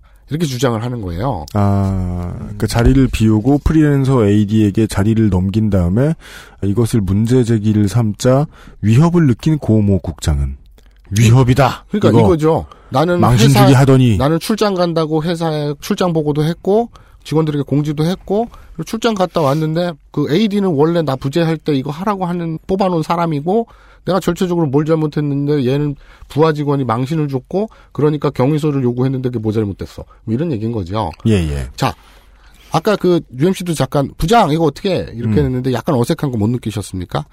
일반 회사에서는 부장님이라고 하지만 언론사에서는 직급에 님자를 붙이지 않아요. 네. 선배님이라고 부르지 않고 선배라고 하고요. 부장님이 아니라 부장, 국장님이 아니라 국장이라고 부릅니다. 이건 대통령 앞에서도 쫄지 말고 날카로운 질문을 던질 수 있는 기계를 가져라. 라는 뜻에서 그렇게 가르치는 거거든요. 이 직원들의 문제 제기를 협박으로 받아들이고 위협으로 느낀 고 국장 대행은 어 뭐랄까 언론인 측으로 좀 새가슴이 아니었나 싶고요. 네네네. 그리고 또 언론사라는 게 그 어느 조직보다도 사실 비판과 문제 제기에 자유롭고 그 자연스러운 분위기여야 되지 않겠습니까? 조직 네. 생리가. 네. 특히 이렇게 종편의 대항마로 나왔다면 더더욱 그래야 되는 어떤 책무가 있다고 전 보거든요. 음. 그렇죠. 그래서 이제 일이 이렇게 커져버렸어요. 계속 대화를 거부하고 경위서만 요구하는 국장의 불통 때문에 네. 보도국 직원들 15명이 공동 명의로 5월 19일 날 대화 좀 합시다. 라는 제목의 대자보를 사내 곳곳에 8장을 발라버려요. 네. 붙여버려요. 어쩌면 경위서를 이렇게 끈질기게 요구한 걸 보면 진짜 경위가 궁금해서 그런 걸 수도. 네. 이게 징계 위협도 있었어요. 어. 그러니까 이게 나는 징계할 생각이 없었다. 네. 그래서 징계 제청도 하지 않았는데 왜 징계를 철회하라 그러냐라고 비대위 측의 고국장은 얘기하지만 이거 경위서 안 내면 징계 제청할 거야?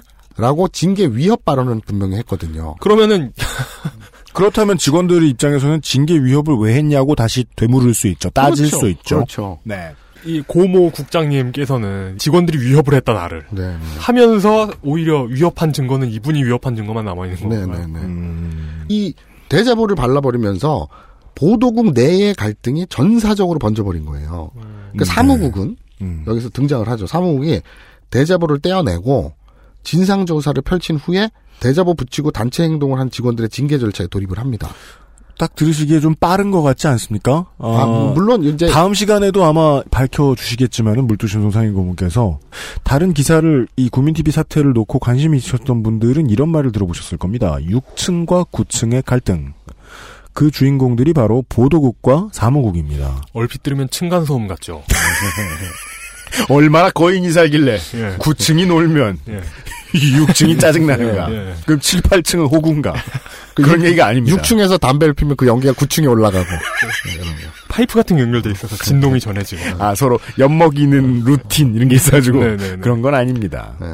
노조를 통해서 절차적으로 정당한 문제 제기를 하지 않고 단체 협약과 취업 규칙에 어긋나는 행위를 했다. 니들은 음, 어 네. 대접을 붙이고 막 이런 것들이 네, 다시 한번 절차 이야기가 네. 등장합니다. 사무국이 등장하면 항상 절차가 등장합니다. 네. 예, 그게 특징이죠. 이건 좀 이따 말씀드릴게요. 자, 이것에 대해서 비대위는 주장합니다. 이건 노사 문제가 아니다. 보도국 내에 선후배 간의 소통 문제다. 그리고 보도국 내에 무책임함, 간부도 아까 그 문제점 보도국은 죽어 있다 뭐 이런 얘기였었잖아요. 네. 이건 노사 문제가 아니다. 보도국 내의 소통 문제였다 이렇게 주장을 해서 이 사태에 대해서 주체가 누군지 분명히 해야 되는데 네. 노사 문제로 가져가면 직원들 대 경영진 측이 돼 버리니까 그렇습니다. 그럼 노사 문제로 가져갈 일이 아니었다 음. 이렇게 된 거죠. 그래서 노조 차원으로 끌고 가지 않은 건데 이 사태를 바라보는 사측의 뉘앙스가 재밌어요. 요거는 이제 명확하게 그랬다라는 게 아니라 뭐 녹취가 있습니다만 이런 앞뒤 정황을 쭉 얘기를 하면서 네네. 뭐 그런 거 아니겠어요? 라고 하는데 그게 곳곳에서 포착이 되는데 어떤 네. 뉘앙스라면 음. 노종명 국장이 나가기 직전에 이 이사회에서 분리하지 말자는 자신의 제안을 안 받았잖아요. 네. 그리고 결국 분리를 처리했잖아요. 그러니까 휴가 가겠다고 하면서 이 두 팀장을 불러서 얘기를 합니다. 나 생방송 멈출 생각인데 당신들 의견은 어떠냐? 아, 누, 누가요? 노종면 국장이 어. 자기가 휴가를 가면서 네네네. 생방송을 멈출 마음이 있었던 거예요. 음. 그런데 두 팀장이 반대를 했어요. 편집국장이 감기 걸려서 쉰다고 신문 제작 멈추는 게 말이 되냐 이런 식으로. 그죠. 그래서 두 팀장이 반대를 했고 결국 노 국장이 퇴사를 하자 보도국 직원들이 그 원망을 두 팀장에게 쏟아냈다. 음. 아까 그 연합뉴스 우라카이 뉘앙스로 말했다는 황모 팀장 있죠. 네. 나중에 이제 국장이 되는데 네. 보도국과 제작국으로 나누면서 사실 직책을 그렇게 나눌 필요가 없었거든요. 네. 근데 팀장이 두 명이다 보니 국장, 국장 대행 이렇게 나누면서 보도국장, 보도 제작국장 이렇게 나눴단 말이에요. 그래서 음. 네. 편리하게 용어상 보도국, 제작국 이렇게 음. 나눴단 말이에요. 네. 그런데 그 우라카이 뉘앙스를 했다는 네. 그래서 반발을 샀다는 네. 그래서 자기 밑에 그 문제 제기란 김모 PD를 보도 제작국으로 보내버렸다는 네. 그분은 이제 이런저런 문제 때문에 결국 퇴사하셨거든요. 황모 팀장이 네. 퇴사했다. 황모 국장이 네. 퇴사하고 나서 고모 국장의 이 대저부 사건이 터진 거예요. 음. 그러니 사측에서는 무슨 우라카이니 뭐니 말도 안 되는 꼬투리 잡아갖고 황모 팀장도 내보내더니 이번에는 타켓이 고모 국장인 거냐? 음. 니들은 노종명 국장 나간 거를 이 두 팀장들에게 원망을 씌워갖고 흔들기 하는 거 아니냐? 음, 작당하고 간부들 내쫓기 하는 거 아니냐? 그렇죠. 음. 그러니까 고 국장을 흔들기 위해 단체 행동을 기획한 것이다. 이런 의심의 눈초리를 보내는 거예요. 음, 기획이다 이것이. 네. 그러니까 돌발적인 게 아니라 음. 다들 미리 다 짜고 그렇다면 그 국장급 간부들이 보기에는 우리가 언제 실수하는지 저 직원들이 호시탐탐 노렸나 보다라고 생각을 할 수밖에 없었겠네요. 왜냐하면 자기들의 실수로 인해 촉발된 거니까요. 그러니까 이게 보세요. 이 사측과 직원들이 서로 간에 불신과 의심을 한다는 자체가 저 이, 이, 이 쯤 되니까 도대체 뭐가 어떻게 꼬인 건지 헷갈리기 시작했거든요. 그러니까 아까 앞에 말씀드렸죠. 확실한 건 정말 서로 싼 톨도 믿지 못하는. 아까 뭐 말씀드렸죠. 보도 제작국과 사무 경영진 측이 서로 커뮤니케이션이 부족했다. 네. 지금 이번 이야기가 나오면서는 보도국과 제작국의 직원들과 보도국과 제작국의 간부들이 커뮤니케이션이 매우 부족했다. 그렇죠. 그런데 이 사측의 의심에 대해서 또 비대위 측은 보도국과 제작국의 그 무기력함 그걸 질타하거든요. 보도국이랑 제작국 같은 경우에는 요즘에 동등한 국이 아니라 사무국이 뭔가를 보고하는 사람들로 바뀌었어요. 이사회 간담회 티타임을 통해서 정해졌다라는 걸 보도국장과 제작국장은 그 이유 여하를 따지지 않고 그대로 수용을 하고 그리고 실무국장 회의에서 내려진 결, 결정들에 대해서 저희가 이건 왜 이렇게 된 거고 이거는 왜 우리가 따라야 되고? 라고 문제를 제기하면 그냥 궁금해서 물어볼 때도 있고 비판을 할 때도 있는데 뭐 나도 잘 모르겠다. 나도 이게 왜 필요한지 모르겠다라고 말하면서 따라가고 있었거든요. 그러니까 굉장히 기형적인 게 사무국 밑에 보도 제작 팀처럼 이렇게 종속돼 있는 구조로 바뀌어 버린 거예요. 분위기가 바뀌었다는 게 조직 직제가 바뀐 게 네, 아니라 시- 직제가 바뀐 게 아니라 그런 형태로 이루어지고 있었어요, 업무가. 게다가 이 사진 같은 경우에는 지금 이 사회가 저희 정관상으로는 어, 3인에, 최소 3인에서 최대 15인까지 있을 수 있는데, 지금은 3인이라고 해봤자 서영석 이사장, 김정일 이사, 김철수 이사 이렇게 있죠. 김철수 이사는 뭐 해외 활동, 외부 활동 등등으로 거의 참여하지 않아요. 김정일 이사는 뭐 조합원 대표성을 띠고 계신데, 어쨌든 그분도 실무에 대해서 그렇게 전문적인 지식이 있는 부분은 아니에요. 그리고 서영석 이사장은 뭐 원래 스타일을 마실 테니까 굳이 설명을 하지 않겠는데 이렇다 보니까 거의 모든 정보와 전권은 조상우 사무국장한테 쥐어지고 그렇기 때문에 이에 대한 책임이라던가 뭐 지휘하는 그 방향성이 조국장에 의해서 좌지우지될 수밖에 없는 상황이었던 거예요. 이용이 즐겨 쓰는 표현으로 말하면 군대식. 어... 제가 그 표현을 즐겼어요? 군대 얘기 하루에 한 번씩 하는 거 아니에요? 어, 맞아요. 아까도 사단장이 어디 가면서 당번병한테 뭐 맡겼다 이런 표현 아, 썼잖아요. 예, 예, 예. 어, 이 전쟁광. 호전광. naked under the thunder. 자, 아, 이사회 간담회에 고작 티타임을 통해 전해진 걸 보도국장과 제작국장 아까 언급했던 사람들이죠. 음. 이유 여하를 따지지 않고 그대로 수용하고 그게 왜 그러냐라고 우리가 물어보면 나도 몰라라고 말하면서 그냥 하라고 했다. 그러면 군대 혹은 우리가 가끔씩 진보 언론을 통해서 들을 수 있는 지금 청와대의 그림 같은 것이 떠오릅니다. 이게 비상 경영 체제 하에였기 때문에 사무국에서 업무 일지를 쓰라 그래요. 그러면 제작국에서 직원들한테 오늘 업무 일지 빨리 써. 이거 도대체 왜 써야 돼요? 나도 몰라. 뭐 이런 식이었단 얘기예요. 그럼 뭘 써야 돼요? 그리고 취재라는 게 그렇잖아요. 무슨 취재를 할 겁니다. 근데 이게 아이템이 후- 순간 속보 때문에 훅훅 바뀔 수도 있잖아요. 네. 근데 그럼에도 불구하고 그냥 귀찮으니까 미리 써놔. 그렇게 되는 거죠. 근데 육군한테 미안하네요. 이런 비유 괜히 했네요. 왜냐면은 당직 일지 있으면서 이거 왜 쓰는지 전 알고 쓰거든요. 알고 썼거든요. 네. 예, 황병산의 온도는 정말 중요했거든요. 훈련하는 병력에게. 결과적으로 간략히 얘기하면 조직의 운영 방식에 대해서 의문을 제기하고 대화를 요구하는 행동이 단체 협약과 취업 규칙을 위반한 집단 행동이 된 것이죠. 한쪽에서는 그렇게 평가를 하니까 노조 임시총회를 열려고 사측에게 통보를 하는데 그 과정에서 명단을 제출하잖아요. 여기에 프리랜서가 노조원으로 가입되어 있으니 노조로 인정치 않겠다라는 답변을 받습니다. 네, 그 상황이 저희들이 처음 말씀드렸던 상황입니다. 바로 여기서 이어지는 거예요. 네.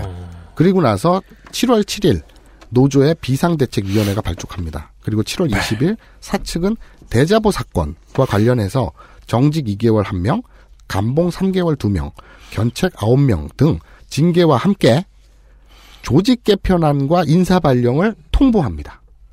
통보. 여기서 통보란 논의가 없었다. 아, 그렇죠. 라는 걸 의미. 바로 그거죠. 그러니까 조직을 개편하고 인사를 발령하는데 보도국 직원들 의 의견은 전혀 반영되지 않았어요. 아, 물론 경영진은 할 말이 있을 겁니다. 징계를 어떻게 전 직원과 다 같이 상의하냐. 이런 아니, 건 징계가- 징계위원회 놓고 하는 거 아니냐. 네, 아, 징계뿐만 아니라 징계는 상관없는데 네. 그 조직 개편, 인사 발령, 그러니까 PD를 음. 사무국에 가서 일하라고 한다는 둥 컨텐츠 만드는 사람을 뭐 이런 인사 발령 있잖아요. 정말 안타깝고 죄송스러운 이야기입니다만은 저는 이런 비슷한 상황 가장 최근에 들은 것이 낙검수에서 당시 이영마 기자와 한학수 PD가 나와서 우리 프로그램 잘 만들고 있다가 갑자기 샌드위치 만드는 교육 받으러 발령 났다. 네. 비슷한 얘기 그때 들었네요. 네, MBC. 네. 7월 22일 비대위는 노조 인정 그리고 조직 개편 및 인사 발령 철회 등을 내걸고 제작 거부에 돌입합니다. 네. 그렇다면 또 살펴봐야 할 것이 하나 생긴 거예요. 그리고 또 이 문제야말로 이번 사태의 가장 핵심입니다. 이전까지 들었던 건 다 잊어버려도 되고 지금서부터는 쫑긋하고 들어주시기 바라는데 왜 무책임하고로 비대위는 왜 조직 개편과 인사 발령을 거부하는가? 이 쟁점이 딱 하나예요. 대체 국민 TV란 무엇인가? 라는 얘기예요, 이게. 서로가 생각하는 국민 TV의 목적과 정체성이 전혀 달라요. 네. 합정동에 있는 국민 TV 가보셨어요? 국민 TV 가봤습니다. 가 면 가봤죠. 한번 김남훈 씨 프로그램하고 구경만. 네. 네. 예, 건물 6층과 9층에 있어요. 7, 8층은 따르는 거고 6, 7, 8, 9층을 다 쓰는 게 아니라 7층, 8층엔 뭐 있어요? 몰라요. 비어 있던가? 그거 어떻게 알아요? 6층하고 9층의 사무실이 있는데 이게 사실은 그냥 임대할 때 그때 그 사정 때문에 그렇게 한 거래요. 어떤 그 이상 야릇한 의도는 없었다 그러더라고요. 아 당연하지 누가 그래 그런 얘기 좀 끼워넣지 말아요 6, 9니까 안 껴놓을 수가 없지. 그냥 높이와 층일 뿐이야 층간소음. 그래서 6층은 이사회도 열리고 실무국장단 회의도 열리고 사무국이 있어요 거기에 6층에. 간단히 말해서 6층 하면 사측이에요. 사측. 그리고 9층에는 뉴스케이를 만드는 보도국이 있어요. 네. 비대위입니다. 네 6층이 사측이면 9층은 비대위 그렇죠. 직원들 층이죠. 네 이들의 차이는 충수에만 있지 않아요. 네. 처음 미디어 협동조합을 태동시키고 그 과정을 함께하면서 1년 동안 라디오를 꾸려왔던 사람들이 6층이에요. 맞습니다. 예. 네. 그리고 조합의 설립 취지와 조합원들의 뜨거운 열망, 뭐 이런 정서들을 처음부터 공유한 사람들이란 얘기예요. 라디오국 개국 딱 1년 뒤에 생긴 게 9층이거라 그랬잖아요. 네. 2013년 4월 1일, 2014년 4월 1일이 개국 날짜잖아요. 이들은 처음 입사할 때 공정 언론, 대한 언론, 독립 언론 이런 걸 꿈꾸면서 들어온 게 9층 인원이에요. 이 둘이 바라보는 국민TV는 어쩌면 당연하게도 결이 다를 수밖에 없죠. 당연하게도요. 네. 음. 심지어는 이 조합원들과의 스킨십도 6층과 9층이 달라요. 6층은 국정원 규탄 대회 같은 게 열리잖아요. 이런 곳에 현장에 가가지고 자원봉사를 나가가지고 전단지 뿌리면서 조합 가입 캠페인도 벌이거든요. 근데 이제 어차피 돈이 없어서 휴일 근로수당을 못 주잖아요. 그러니까 이제 자본 개념으로 간단 말이에요. 근데 9층 식구들은 자본 개념이니까 가도 되고 안 가도 되는 자기 자유잖아요. 그죠. 근데 희한하게 9층 직원들은 잘 안 가요, 그런데. 음. 그러니까 조상훈 사무국장 같은 경우에 뭐라고 얘기하냐면 요즘 비대위 측에서 조합원들과 접 촉면을 늘리면서 자기들 정당성을 말하고 다니는 걸로 알고 있는데 그렇게라도 조합원들을 만나서 접촉면을 늘리게 되어서 오히려 기쁘다. 이렇게 말하거든요. 음. 제 귀에는 그래요. 명백히 비아냥으로 들려요. 평소에는 조합원들 소중한지 모르고 쌩까다가 음. 지금 자기 정당성 주장하려고 그 투표권은 조합원한테 있으니까 만나고 저촉면 늘리고 다니는 게뭐 하는 거냐 이런 비아냥이죠. 아, 자기들은 이제까지 조합원 위주였고 조합원들이 얼마나 고생했는지 알고 그렇죠. 조합원을 늘 케어했다. 네. 정치적인 목적만 가지고 그런 거 아니다. 네, 네. 라고 말하고 싶은 거군요. 근데 비대위 측 김영환 노조위원장도 그 부분에 대해서는 이렇게 인정을 해요. 요즘 많이 반성하고 있고 조합원들을 많이 만나면서 느끼는 바도 크다. 그렇게 얘기를 해요. 근데 난 참 그래요. 아니 피곤해 되지겠는데 근무의 연장이라면서 회식하재 회사에서 그렇게 워크숍이니 근무 연장이니 할 거면 평일날 하지. 에? 그러니까 저 같은 경우에는 그래요. 좀 조합원들 접촉면 늘리고 조합 가입 운동하고 이건 정상적인 조직이라면 홍보국이나 홍보팀을 만들어서 따로 해야 되는 거 아니냐. 네. 새누리당이나 무슨 어버이날 이런 데서 일당 주고 사람 동원한다 이런 거 비웃고 손가락질 하면서 소위 진보 이쪽 바닥에서는 좋은 일 하는 거니까 자발적 희생이 당연한 그런 분위기 있잖아요. 난 이- 좋지도 않고 내 장담하는데 그런 좋은 일이라는 게 그런 식으로 해서는 결코 오래 못 간다. 전 그런 생각을 하거든요. 그 어떤 기업에서 그러잖아요. 직원들이 월급의 1%를 기부하는 회사 이러잖아요. 음, 기업의 사회적 기여를 직원들 월급을 깎아서 한다는 얘기잖아요. 사실. 그러니까 사측 이익으로 하지 왜? 이익잉여금에서 빼지. 그러니까. 이익잉여금의 1%만 해보지 한번. 아, 물론 실제로 사측은 101%가 넘는 급여를 주고 나서 그렇게 할 수도 있어요. 다만 그걸 자랑해야 하는 한국의 선전하는 문화의 현실이 안타깝다는 거죠. 네, 그렇습니다. 그 코드로 말하면 어, 마사오님이 지적한 게 이해가 되죠. 저는 요즘 열정페이나 뭐 재능 기분이 이런 게 욕을 먹는 분위기인 게 참 다행스러운데 아직도 좀 이 동네는 그런 분위기가 좀 만연한 것 같아서 그런 부분 좀 안타까운 노릇이죠. 뭐 어쨌거나 국민 TV는 미디어 협동조합이에요. 조합원들이 조합비를 내서 그 재원을 바탕으로 운영되는 건 뭐 이견이 없습니다. 문제는 어디에 방점을 찍느냐는 건데 6층은 일테면 조합원 우선주의. 협동조합이라는 게 원래 조합원들끼리 행복하게 잘 먹고 잘 살면 된다. 라는 그렇죠. 것이고 예, 예. 9층은 미디어 협동조합의 미디어의 방점이 찍혀 있는 거죠. 음. 공신력을 갖춘 영향력 있는 매체를 만들어서 언론을 바로 세우자. 네. 라는 거죠. 그러다 보니까 문제 의식도 극과 극이에요. 9층에서는 아주 빡세게 명확한 quality를 위해서 정통 뉴스 미디어를 추구했는데 6층에서는 그걸 볼 때, 야, 2분 30초짜리 리포트 하는데 하루를 다 쓰는 게 말이 되냐. 그러니까 다른 편성을 늘려라. 음. 우리는 이런 하루, 입장이죠. 하루 종일이면 라디오 컨텐츠 몇 개를 만든다 이런 식으로 접근하는구나. 그렇죠. 아, 6층의 입장에서는 TV 방송을 만드는 과정을 겪어본 적이 없는 사람들이니까 사무국은. 음, 네. 근데 그동안 자기랑 오래 해왔던 라디오는 만드는 거 보니까 1 시간짜리 프로그램을 1 시간에 만들더라.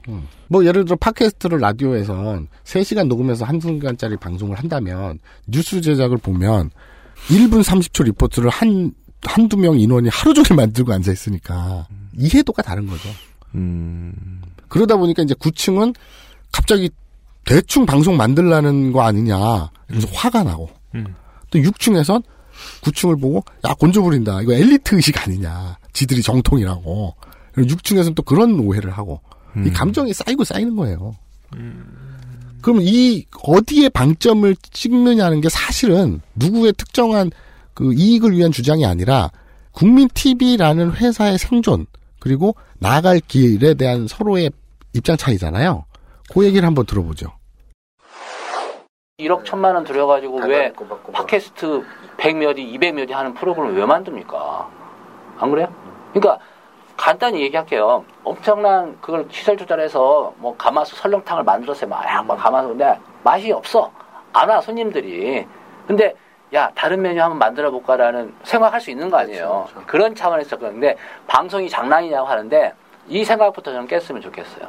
노정명 국장은 저는 방송 전문가라고 인정합니다. 근데 여기는 MBC, JTBC 같은 전문가들에 의해서 운영하는 구조가 아닌 거예요. 거기서부터 벗어나야 됩니다. 내년 총선이 다가옵니다. 내후년 대선이 있습니다. 우리가 현재 인력으로 커버 못 합니다. 뭐, 세월호 때도 우리가 경험했지만, 획기적으로 뭐, 컨텐츠적으로 미디어의 어떤 역량을 보여줄 수 있는 생산물 내놓을 수 없습니다. 그래서 저희가 작년부터 논의했었어요, 사실은. 근데 실행을 못했던 거죠. 2만 8천 좀 안 되는 조합원을 활용하자, 이용하자.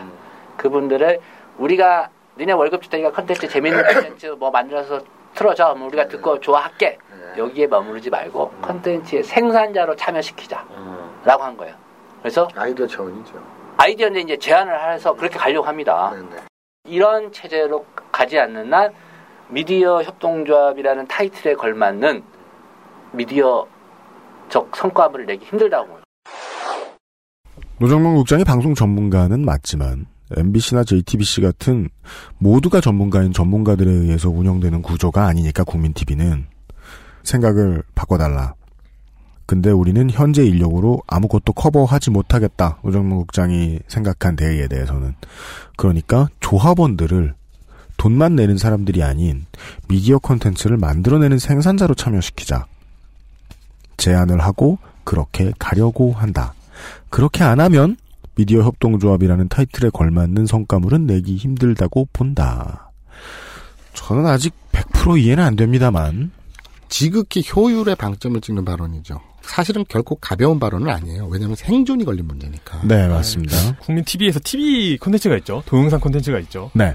그리고 라디오 콘텐츠가 있습니다. 맞습니다. 그러니까 어느 쪽을 더 선호하든 간에 이 두 콘텐츠 간에 심각한 괴리가 느껴지지 않나요? 보다 보면. 저는 사실 그 생각은 못 해봤거든요. 그냥 네. 국민 TV에 듣는 팟캐스트는 듣는 팟캐스트대로 네. 뉴스케이 뉴스케이대로 생각했는데 지금 이용이 이 화두를 던져주니까 왜 비교 안 했는지 알겠어요. 왜요? 완전 다른 회사에서 만든 것 같거든요. 그죠. 음. 그러니까 그 심각한 괴리가 어디에서 왔는지 이해가 되는 그죠. 것 같아요. 예. 음, 저도 그래요. 이게 국민 TV는 재정적 마지노선이 있어요 원래. 음. 그 1억 5천이에요. 네. 이게 왜냐면 직원들 퇴직금이거든요. 음. 절대 건드려서는 안 되는 돈이거든요. 매달 거치는 조합비만으로는 적자를 못 면해요. 애초에 경영 성계를 뭐 잘못해 놓은 거 아니냐, 뭐 이런 비판을 할 수 있겠지만, 어쨌거나 그러면 이 일에서 그럼 대책은 무엇이냐? 2만 8천 명 조합원들이 다달이 1만 천 원씩 내면 돈 문제는 그냥 해결돼요. 2만 8천 명 조합원이 전부 다 한 명도 빠짐없이 다달이 1만 천 원씩 내면 3억이 넘죠. 그러면 그냥 이런 문제들 없어요. 네. 그냥 계속 뉴스 K는 제작될 수 있고 quality를 유지할지 어떨지 모르겠지만 또 외부에서 누굴 데려오거나 뭐 이런 문제도 있겠지만 이제 어쨌든 재정적으로는 해결이 돼요.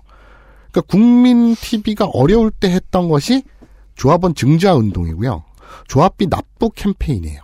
그러니까 기존 조합원인데 조합비 안 내시는 분들한테 전화를 해가지고 조합비 좀 내주십시오라고 하는 거. 이게 경영진이 뉴스를 바라보는 시각하고 정확히 일치한다고 봐요, 저는. 이 해법도. 네. 무슨 말이냐면 일정 수준 이상의 컨텐츠를 만들어내야 한다는 고민보다는 뉴스 편성 시간을 늘리면 된다. 이런 접근은 그걸 또 효율이라고 판단하는 것은 파일을 늘리려는 고민 없이 기존 조합원들에게서 조합비만 제대로 걷어도 된다. 이 논리하고 결국 같은 시간 아니냐. 저는 그렇게 생각을 하고요. 문제가 뭐냐. 뉴스가 됐든 팟캐스트 라디오가 됐든 2만 8천의 조합원들이 만족하는 방송은 자칫 2만 8천 명의 조합원들만 보는 방송이 될 수 있다는 거. 이건 어떻게 할 거냐라는 거죠. 네. 그래서 9층의 생각을 들어봤습니다. 다시 노즈민 PD입니다. 만들고 라디오 프로그램을 들으면서 느꼈던 게 뭐냐면 가끔은 우리가 잘못된 거야 라는 생각을 할 때가 있어요. 여기서 일하려면 저런 방송을 해야 된다. 네. 그러니까 뭐 아, 조회. 조회수가 높거나 이런 뉴스를 보면 굉장히 질적으로 좋은 것도 있지만 듣고 싶어 하는 걸 얘기해주는 경우가 많아요. 예를 들어 저희가 막 자위적으로 얘기했던 게 되게 자괴감 느끼면서 얘기했던 게 우리는 기승전 박근혜면 돼 기승전 새누리당이면 돼 이거였거든요. 이거는 뉴스가 아니라 많은 뉴스들 중에서 그냥 진짜 뉴스라고 말할 수도 없는데 그냥 대변해주는 거죠. 종교 방송 해주는 거죠. 그래서 계속 토크쇼를 얘기하는 것 같기도 해요. 지금 그래서 뭐 친노 문파 방송이라는 걸 사실 부인할 수 없고 지지 세력 기반인 거는 맞지만 그렇기 때문에 더 그 한계를 깨부수고 나가야 되는데 수준을 좀 높여야 되는 지금 대한 언론이 굉장히 여러 개가 있잖아요. 뭐 뉴스타파는 성격이 좀 다르긴 하지만 뉴스타파, 뭐 팩트TV 그리고 국민TV도 있고 여러 팟캐스트들이 많이 있는데 이 중에서 서로 땅 따먹게 하고 있는데 그 중에서도 굉장히 하드코어한 그런 친노 중에서도 극렬한 친노라고 불리는 이런 분들만을 위한 방송으로 계속 외연을 좁혀가고 있는 거예요. 저는 왜 이런 어, 용기가 노지민 PD처럼 없었을까 하는 생각이 갑자기 지난 3년이 주마등처럼 또 스쳐 지나갑니다. 듣고 싶어 하는 걸 얘기해 주는 경우가 많다. 우리가 자괴감 느끼며 얘기했던 게 우리는 기승전 박근혜면 돼. 기승전 새누리당이면 돼였다. 종교 방송 해주는 거죠. 친노 문파 방송이라는 걸 부인할 수 없고 지지 세력 기반인 건 맞지만 그렇기 때문에 한계를 깨부수고 나가야 되는데 그 중에도 우리는 굉장히 하드코어한 친노 중에서도 극렬한 친노라고 불리는 이런 분들만을 위한 방송으로 계속 외연을 좁혀가고 있는 거예요. 제가 방송 제일 첫머리에 뭐라 그랬습니까? 국민 TV는 꿈의 직장이다. 라고 말한 이유가 바로 여기 있어요. 컨텐츠에 대한 별다른 고민이 필요가 없는 거예요. 그냥 출근해가지고 놀다가 박근혜하고 새누리당 욕 진탕하고 심심하면 문재인 칭찬 몇 마디 하고 그러다 너무 좀 질린다 싶으면 분기별로 한 번씩 노무현 전 대통령님 하면서 울어주면 돼. 그러면 띵긋띵긋 하다 보면 월급이 나와. 그러다 망하면 그럼 집에 가면 돼. 자, 지금 이 방송에 제 현재 멘트를 듣고 기분 나쁜 조합원들이 계십니까? 그럼 제가 얘기를 지어내거나 오버하는 것 같습니까? 그렇다면 이 얘기를 한번 들어보시죠. 사실 보도국이라는 게 돈을 먹는 곳이잖아요. 돈 잡아 먹는 네, 곳이죠. 돈 잡아 먹는 곳이잖아요. 그런데 물론 저희가 한번 판을 새로 짜기는 했어야 됐어요. 구성원들도 지금 아무도 뉴스에 대해서 책임지려고 하는 데스크는 없고 질적으로 나아지는 건 없고 여기서도 뭐 그 출연한다는 형식 있잖아요. 네. 앵커가 있으면 기자를 한 명 불러다가 오늘 있었던 이슈를 여기서 다 때려박는 거예요. 정치 관련해서도 뭐 새누리가 어쨌네, 박근혜 대통령이 어쨌네, 새정치민주연합이 어쨌네 이걸 다 소화를 하다 보니까 이 사람은 죽어나고 기사의 질은 떨어지고 팩트 체크도 수- 심지어 제대로 안 되고 그래서 저는 되게 창피했거든요. 기사를 다 봐야 되고 손을 봐야 되는 입장이기 때문에 와 진짜 기- 어느 날은 기사를 보면서 막 눈물이 난 적도 많이 많았어요. 너무 좀 창피해서 그런 상황이 계속되다 보니까 만약에 사무국이나 이런 데서 뉴스케이 뭐 개혁에 가까운 회지 뭐 이런 말을 하지 않아도 폐지에 가까운 개혁이란 말을 하지 않아도 바꿔야 된다라는 얘기를 많이 했어요. 그런데 아예 가이드라인을 몇 시간을 채워라라는 걸로 제시를 해놨으니 저희는 또 급하게 우리가 그러려면 몇 명은 뭘 하고 몇 명은 뭘 하고 이렇게라도 안을 만들어서 뉴스 를 지켜야겠다라는데 총의가 모아졌던 거죠. 보도 제작부 인원들은. 가장 기저에 깔려 있는 것들이 그 이른바 6층도 그렇고 창립 초기 열성을 다했던 조합원들도 우리가 어떻게 만들어 놓은 조직인데 너희가 결실을 다 따먹어 버리고 배부른 소리만 하고 있니? 라는 게 굉장히 커요. 저희가 극복을 하기 가장 어려운 부분이 거기이기도 하고 뉴스하기 힘들다. 지금 제대로 뉴스를 보시긴 보셨냐라고 물어봤을 때 어차피 조합원들은 모른다. 어, 요즘에 오히려 더 잘한다는 댓글도 있지 않냐라고 말을 하는 거예요. 이 워딩은 굉장히 반복적으로 오픈된 공간에서 여러 번 나왔어요. 조합원들은 보지도 않는다 어차피. 조합원들은 잘 모른다. 모른다. 방송을 만드는 사람이나 아는 거다 이렇게. 항상 뭐 조합원들이 폐지 모아서 돈을 내시는 분이 있다라고 하는데 정작 조합원을 등쳐먹는 일을 저희가 해왔던 거죠. 지금도 하고 있는 거고. 어, 어느 날은 기사를 보면서 눈물이 났다. 너무너무 창피해서. 6층, 즉 사무국도 그렇고 창립 초기에 열성을 다했던 조합원들도 그렇고 우리가 어떻게 만든 조직인데 너희가 결실을 다 따먹고 배부른 소리만 하고 있니? 라는 게 굉장히 크다. 극복하기 가장 어렵다. 뉴스를 보시긴 보셨냐 하고 물어봤을 때 어차피 조합원들은 모른다. 요즘에 오히려 더 잘한다는 댓글도 있지 않느냐라고 말을 하는 거예요. 항상 조합원들이 폐지 모아서 돈을 내시는 분이 있다라고 하는데 정작 조합원을 등쳐먹는 일을 저희가 해왔던 거죠. 지금도 하는 거고. 요런 부분이 나오네요. 어차피 조합원은 모른다. 오히려 잘한다는 댓글도 있잖냐. 라는 발언이 누군가의 워딩으로부터 나온 걸까요? 이게 누가 한 말입니까? 서영석 이사장입니다. 이런 네. 발언들은 공개된 장소에서 반복해서 여러 번 말씀하신 바 있고요. 서영석 이사장에 대해서 이야기하지 않을 수가 없는 게 혹자들은 서영석 이사장이 이사장으로서 무능하다라고 평가를 하더라고요. 근데 제 생각은 달라요. 그분은 무능하지 않아요. 뭘 하다가 실패를 했어야 무능을 한 거지. 아무것도 하지 않았는데 그걸 무능이라고 과연 부를 수 있을까? 그건 잘 모르겠습니다. 그것도 무능이라고 부를 수 있습니다. 아, 알겠습니다. 네, 그렇군요. 예, 아, 어, 인터뷰를 하면서 이 많은 직원들에게 다 물어봤어요. 한 번도 빠짐없이 다 물어봤어요. 서영석 이사장에 대해서. 하나같이 잘 모르겠다. 기대가 없고 관심도 없다. 그분이 뭘 하는 분인지 모르겠다. 37명 되는 조직에서 이사장이 뭘 하는지 모르겠다고요? 네. 그게 한 3만 7천 명이 아니라. 네네 네. 이분은 서영석 타임즈를 하시죠. 그렇죠. 심지어 어떤 직원은 그러더라고요. 아, 그 장돌뱅이. 이런 표현까지 쓰더라고요. 난잘 모르겠어요. 이사장이라면 대표이사 아닙니까? 사장이죠. 그러니까 우리가 뭐 막말로 박근혜를 왜 욕해요? 박근혜가 세월호 빠뜨렸어요? 박근혜가 메르스 올라왔어요? 아니 뭐 박근혜가 대선 때 댓글 달았어요? 낙타는 드셨죠. 근데 왜 욕하느냐? 최종 책임자잖아요. 권한이 있고 그에 따르는 책임이 있잖아요. 국민 TV가 사퇴라는 꼬리표까지 달 정도로 이 지경이 됐다면 서영석 이사장은 뭐 어떻게든 책임을 지는 모습을 보여줘야 되지 않는가. 오랜 생각이고요. 물론 뭐 책임을 지는 측면에서 여러 가지 고민한 것에 대해서 다른 팟캐스트에서 뭐 말씀하신 적이 있죠. 소영석 이사장은. 이제 김정일 이사라는 분이 계신데요. 이제 이게 저 이사가 지금 세 명이 남아 있어요. 네. 서영석 이사장, 그리고 김철수 이사, 김정일 이사 이렇게 세 분인데 네. 김정일 이사는 어느 자리에서 이런 말씀하셨다 그래요. 여기는 언론인의 놀이터가 아니다. 여러분이 착각하는 게 있는데 협동조합이 살아가기 위해서 하는 쇼핑몰 사업도 있고 뭐 여러 가지 사업 중에 있는데 그 중에 하나가 방송 사업이다. 라는 얘기예요. 즉 이 말은 뭐냐면 미디어 협동조합에서 미디어가 빠진 거죠. 그러네요. 가장 근본적인 설립 취지가 사라졌죠. 언론인의 업무를 놀이터라고 말한 것부터도 문제가 상당히 느껴지는데 이걸 언론인을 어, 농민으로 바꿔보고 네. 이 발언을 농업협동조합의 이사가 했다고 한번 네, 생각을 해보자고요. 여기는 농민의 놀이터가 아니다. 네. 우리는 TV 홈쇼핑도 하고 있고. 뭐 홍삼 저것도 하고 있고. 네. 여러 가지 사업 중에 하나가 농사다. 네. 뒷얘기 하나 해드릴게요. 노종명 국장이 처음 국민TV에 올 때 제안을 했다 그래요. 네.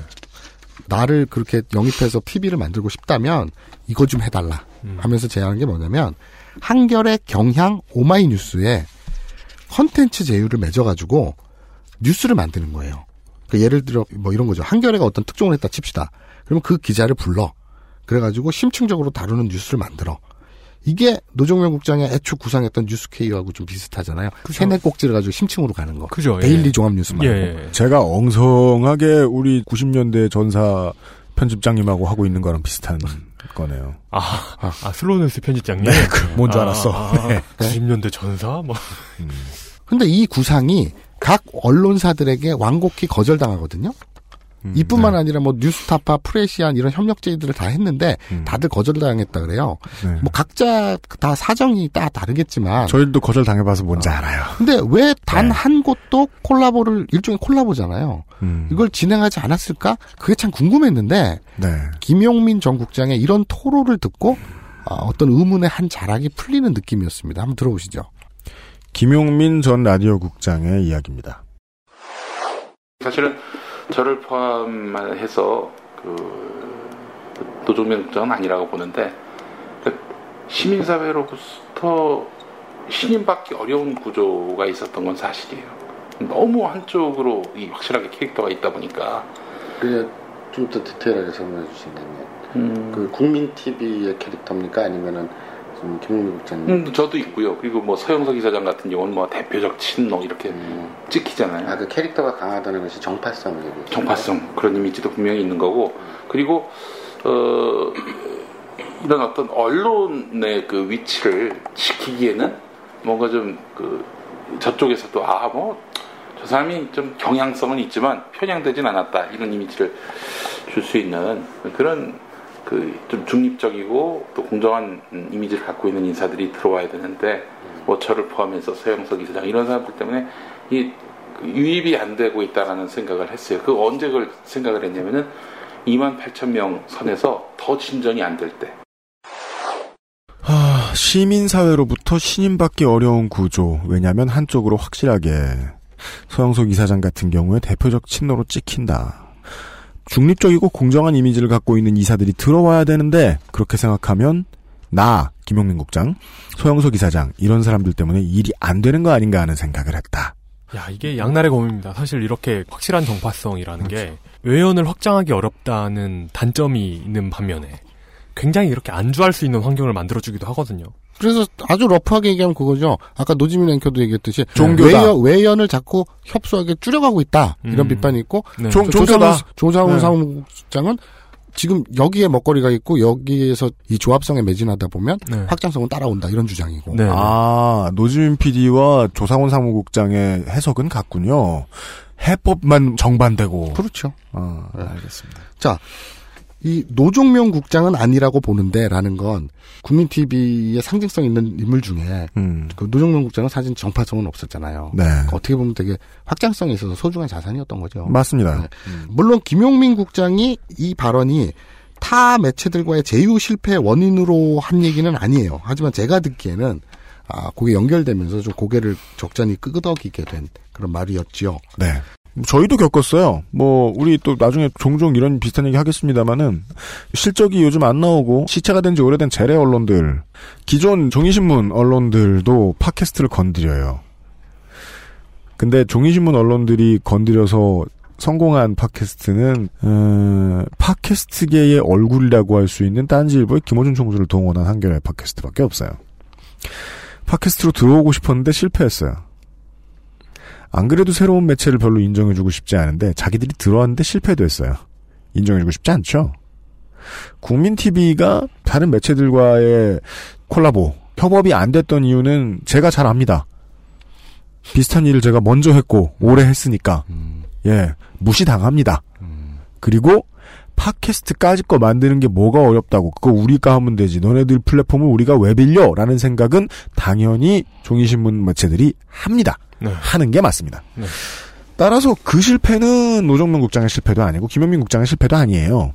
음, 제가 눈에 띄는 건 조상훈 사무국장도 김영민 국장도 그리고 노지민 피도도 내부에 계신 모든 분들이 상황 판단 되고 있었다는 겁니다. 친노 색채 너무 강하다. 이 얘기도 하자. 제가 사석에서 혹은 뭐 공개 방송 때도 청취자 여러분들께 못 들은 척하라고 하고 말씀드린 적 있지 않습니까? 종교 장사다. 조합원에 집중한다는 건 조합원 이상은 아무와도 얘기 안 하겠다는 뜻이다. 근데 그걸 다 알고 계신다는 거예요. 구성원들이. 그리고 벗어날 방법을 꾸준히 고민하고 계셨다는 거예요. 그 정도 확인했습니다. 나머지 광고 듣고 돌아와서 지금 이 시간에 결론에 대해서 얘기를 나눠보죠. XSFM입니다. 한우 박스. 한우 박스. 에이, 이상해요. 나한테 선물 받는 저 사람이 저 많은 한우를 다 못 먹을걸요? 내가 선물할 곳이 언제나 대가족인가? 아니면 어떡하려고 이렇게 큰 것만 팔아? 한우를 선물 받는 건 기분 좋은 일이죠. 하지만 받은 걸 못 먹고 남기는 건 기분 나쁠걸요? 마음 편하게 선물할 수 있는 고급 한우. 그런 게 없어. 한우 박스. 마음이 잘 드러나는 선물. 23일 동안 할 수 있는 일이 뭘까? 짧은 시간이긴 해. 월급날도 안 돌아왔잖아. 근데 난 23일 동안 두피가 좋아졌어. 미용실에서 뭐 쓰냐고 자꾸 묻는다? 정말로 전부 자연 유래 성분. 빅그린 two three 약산성 트리트먼트. 난 그동안 다른 광고에 속고 살았나봐. Big Green sulfate free. 수수료 없는 3D 컨텐츠 마켓 3 creators 3 크리에이터스.co.kr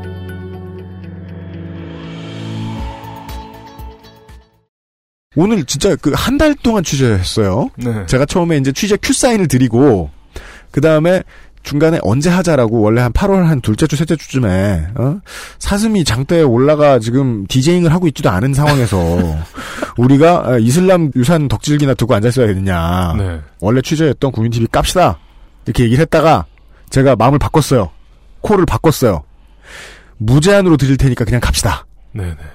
완전히 상황을 청취자분들께 이해시킬 수 있을 때까지 충분히 취재합시다. 라고 말을 바꿨거든요, 제가. 6개월 걸려도 좋습니다라고 그랬죠, 저한테. 진짜? 간이 배 밖으로 나왔구만. 나 왜 그래요? 몰라요. 이런 미친놈이 다 있나. 그때까지 우리가 존속한다는 보장도 없으면서. 그러니까. 제 신임을 처음 물려야 되겠구만. 그랬는데, 어, 마사오 취재반장의 주장으로 인해서 지금 주간에 지금 방송이 되게 조금 제 생각보다는 이르게 방송이 돼요.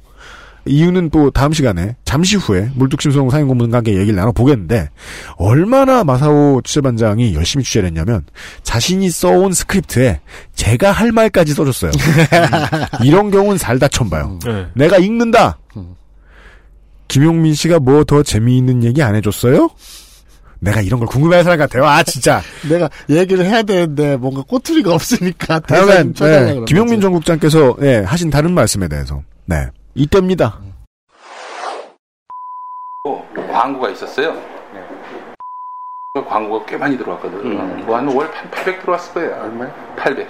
800이요? 뭐 뭐, 사, 라디오가 막 1,500씩 벌고 그랬다는. 모르겠어. 하여튼 난 그, 하여튼, 만. 나는 그 관심도 없어.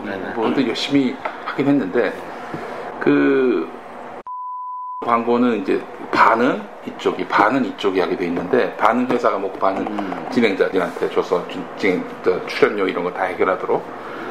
그, 어느 날 얘기를 해보니까, 저 영원에서 200만 원은 반대반 구조인데 200만 원 이상서부터 400만 원 이하까지는 이거까지는 다 또 회사가 먹는 걸로 돼 있대.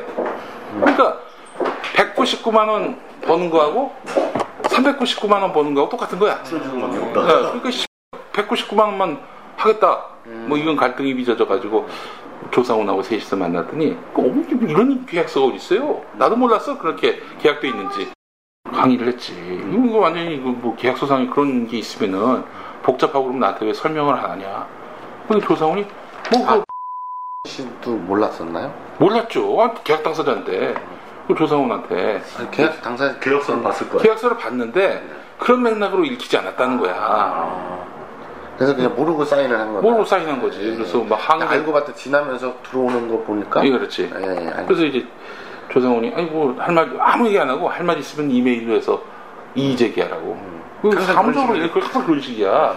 일을 해결하려고 한 거라고 왜? 그러니까 항상 그 사람 그런 식이에요. 그래서 내가 그 자리에서 누구 편들지는 않고 그랬는데 그 뒤부터 이제 불금쇼 광고에 대해서 조상훈이가 아주 그, 그 불친절한 그런 태클이 이제 들어오기 시작하는 거야. 조상훈 뒤하에 사무국 광고 요원들의 그 형태가 그래서 그, 저 광고 요원 빼라, 빼라, 빼라 그랬지.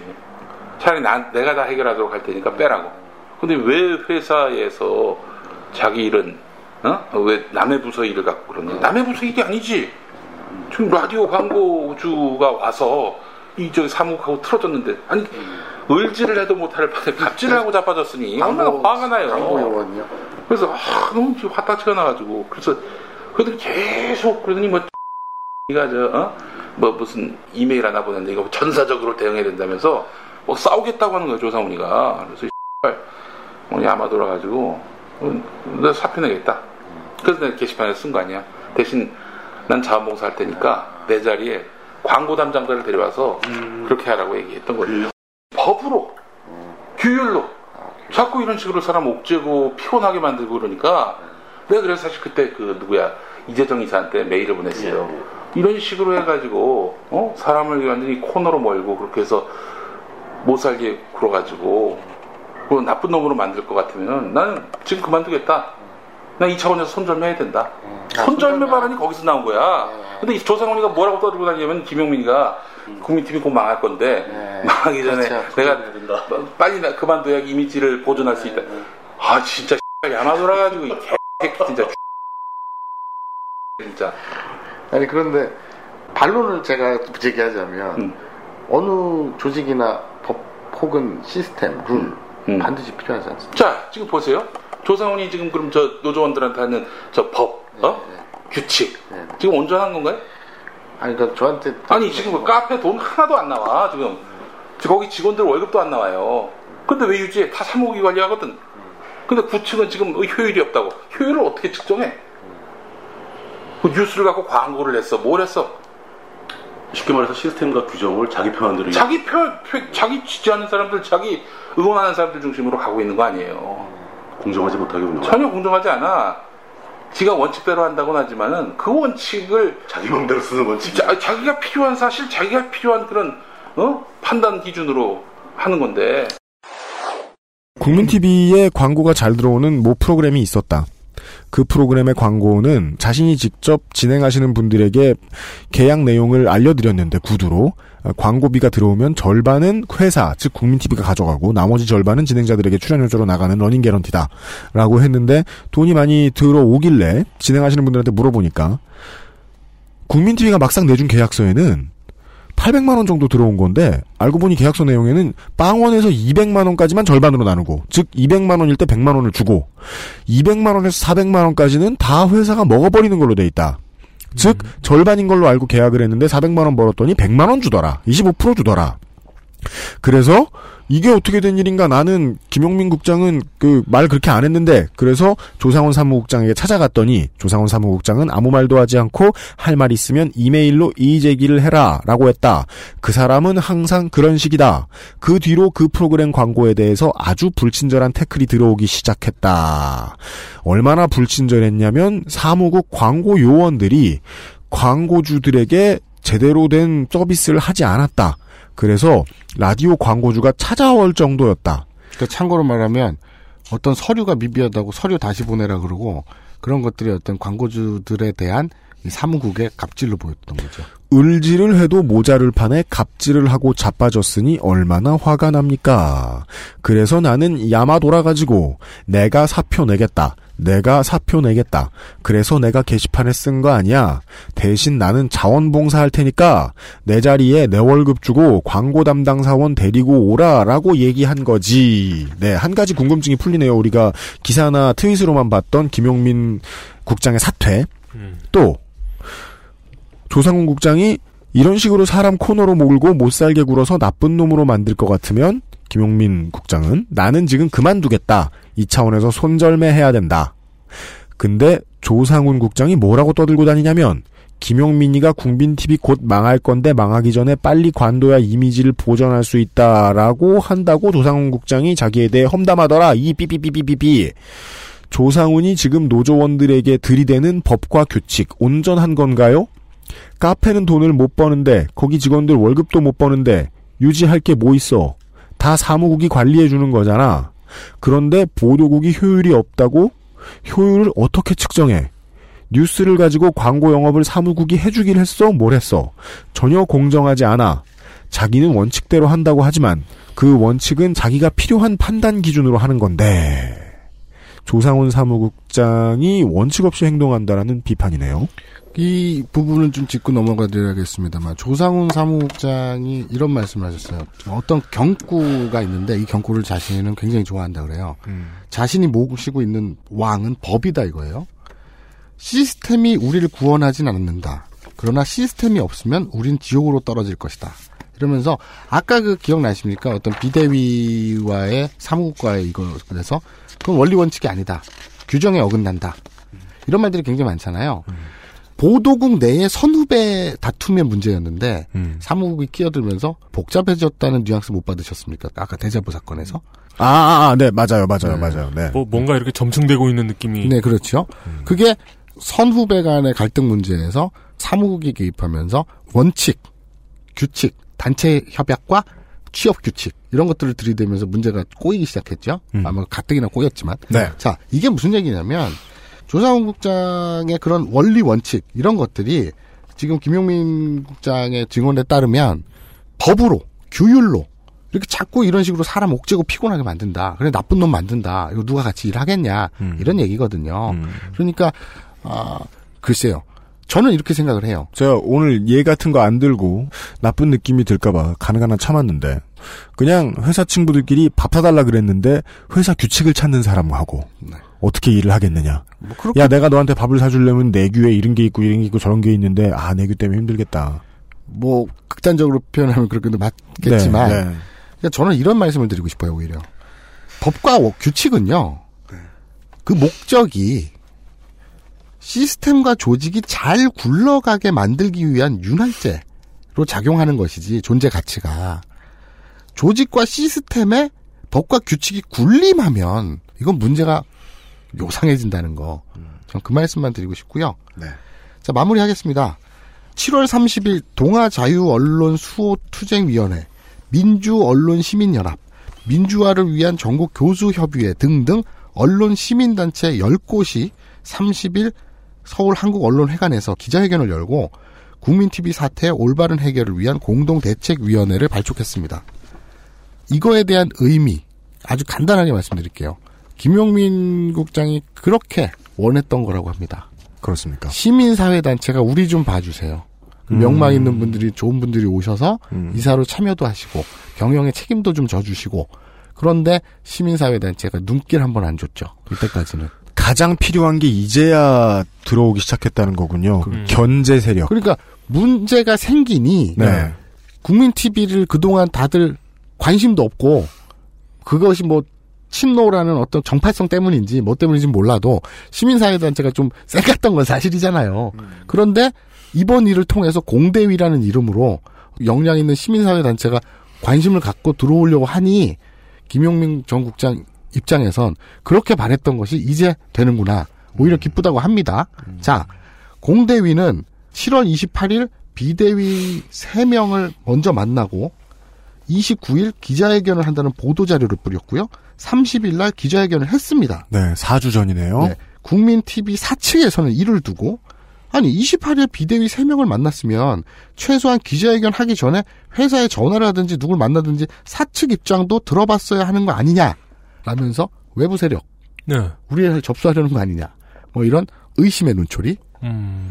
분명히 뿌렸는데 자 생각해 봅시다 그럼 그렇게 생각할 수 있잖아요 중재한 대 놓고 왜 저쪽 입장만 들어 왜 우리 입장 안 들어 그럴 수 있잖아요 네. 그런데 중재위원회의 기자회견 내용은 정작 뭐였느냐 중재하겠다는 거예요 사측 다 물러나는 얘기 한 적 없어요 아, 사측에게는, 여기까지는 사실이죠. 사측에게는 중재가 점령으로 들렸을 수 있다. 네. 왜냐하면 비대위만 만나고 네. 기자회견을 열으니까 왜 우리 얘기는 안 들어주고 기자회견을 먼저 여냐. 네. 이런데 그럼 그 기자회견 내용은 뭐냐 따져보자는 거죠. 그냥 중지하겠다는 거예요. 그러니까 뭐 비대위가 옳다는 얘기도 없고요. 네. 굉장히 기계적으로 내용을 제시했거든요. 그러니까 노측이 노사분규의 시작점이 됐던 사측의 조직 개편 이런 걸 다 받아들이고 사측은 징계하지 말라. 거의 기계적인 수준의 중재안이었단 말이에요. 그죠. 이게 네. 뭐, 어. 그나마 그걸 사측이 거부한 거예요. 그리고 또 지금 자세히 말씀 안 드리겠습니다만 출연진들도 출연 거부를 한 상태고요. 그리고 공은 8월 29일 열릴 아, 임시총회로 넘어갔죠. 참고로 각 지역 협의회에서 올라오는 244명의 대의원들이 투표를 하게 되어 있는데 실제로 대의원들하고 조합원들이 얼마나 참석할지 전 모르겠어요. 그리고 어떤 선택을 할지도 전혀 모르겠습니다. 하지만 이거 하나는 확실합니다. 미디어 협동조합 국민TV의 조합원들이 진정 국민TV의 주인이라면 조합성을 강화해서 조합원들끼리 행복한 방향으로 나아가야 할지 미디어와 확장성의 방점을 찍는 방향으로 나아가야 할지 이제는 선택하셔야 한다. 이 점입니다. 여기까지입니다. 마사오 취재반장 취재하시느라 한 달 동안 수고하셨습니다. 수고하셨습니다. 네. XSFM입니다. 컴스테이션은 조용한 형제들과 함께합니다.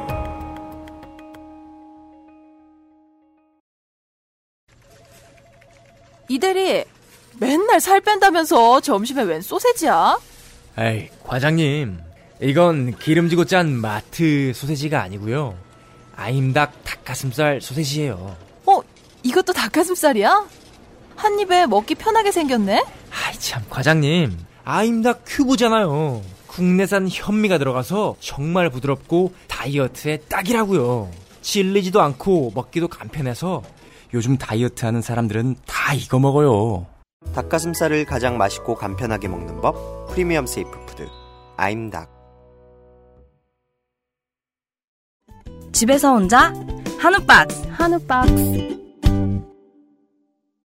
녹취 푸느라고 죽는 줄 알았다. 네. 아무것도 안 하고 그냥 듣기만 해도 네. 12시간이 넘으니까. 네, 맞아요. 예. 녹취가 그러니까 그거를 그렇습니다. 녹취록도 안 쓰고 저한테 넘겼을 때 제가 무슨 고생을 하셨는지 이젠 아시겠죠. 그 시절로 돌아가고 싶어요. 저희가 어떻게 보면 더 나쁜 상황인 XSFM이 진짜 나쁜 상황인지도 몰라요. 그렇죠. 그러니까 네 사람이 그냥 잡히는 일을 해요. 손 앞에 손걸레가 있으면 닦고 앞에 쟁기가 있으면 땅을 휘젓고 그냥 집히는 대로 하면서 그냥 이렇게 살고 있는데요. 저희들은 스튜디오에 에어컨 하나 들어왔다고 이렇게 행복할 줄 몰랐다. 울고 막. 뭐 도널드 트럼프라 그러고 막. 아 근데 아니에요. 이거 음질도 되게 좋아졌어요. 네. 밖에서 난리 쳐도 안 들려요 이제. 네, 네. 아니, 그니까 내 말은, 요런 걸로도 이렇게 행복한. 아, 물론 오늘의 교훈은 작은 행복을 찾자는 아니고요. 어... 진짜 그렇게 끝나면 이건 기승전 뭐야, 진짜. 그러게 말입니다. 기승전 공사. 기승전 좋은 생각. 네. 근데, 어, 느끼셨을지 모르겠습니다만은. 그 어떤 경우보다도 저희들은 또 레포르타주의 형태를 많이 취하고 있으니까 뭔가 사설을 가능한 붙이고 결론을 의도한 것을 가감없이 드러내는 편으로 저는 편집을 합니다만은 오늘만큼은 예, 국민 TV와 같은 편에 선 입장을 가능한 한 견지하고 아, 말을 아끼고자 합니다. 청취자 여러분들이 판단을 해주셔야 됩니다. 그리고 국민 TV의 조합원 분들에게는 대의원 총회가 지금 이번 주 토요일인 8월 29일에 예정이 돼 있어요. 그때 가서 뭐 신인권을 행사하셔야 할 분들도 계실 것이고 판단을 잘 해주시기 바랍니다. 당연히 저희들 늘 그렇듯이 에, 한쪽을 악으로 규정지을 상황도 전혀 아니고요. 다만 성의껏 취재했습니다. 오늘의 국민 TV의 열성적인 조합원들에게 어, 욕먹을 만한 부분들 네. 아, 꽁꽁 싸서 잠시 후에 토스를 받으신 나만 아니면 돼. 네. 가끔은 이승에서 가장 많이 욕을 먹는 사나이. 오지랖의 황제. 네. 어, 물뚝심송 어, 욕 컬렉터께서 국민TV와 관련된 상황을 정리를 해 주실 것입니다. UMC의 책임 프로듀서하고 이용 상 임수석 잠시 후에 다시 인사드리겠습니다. XSFM입니다. I D W K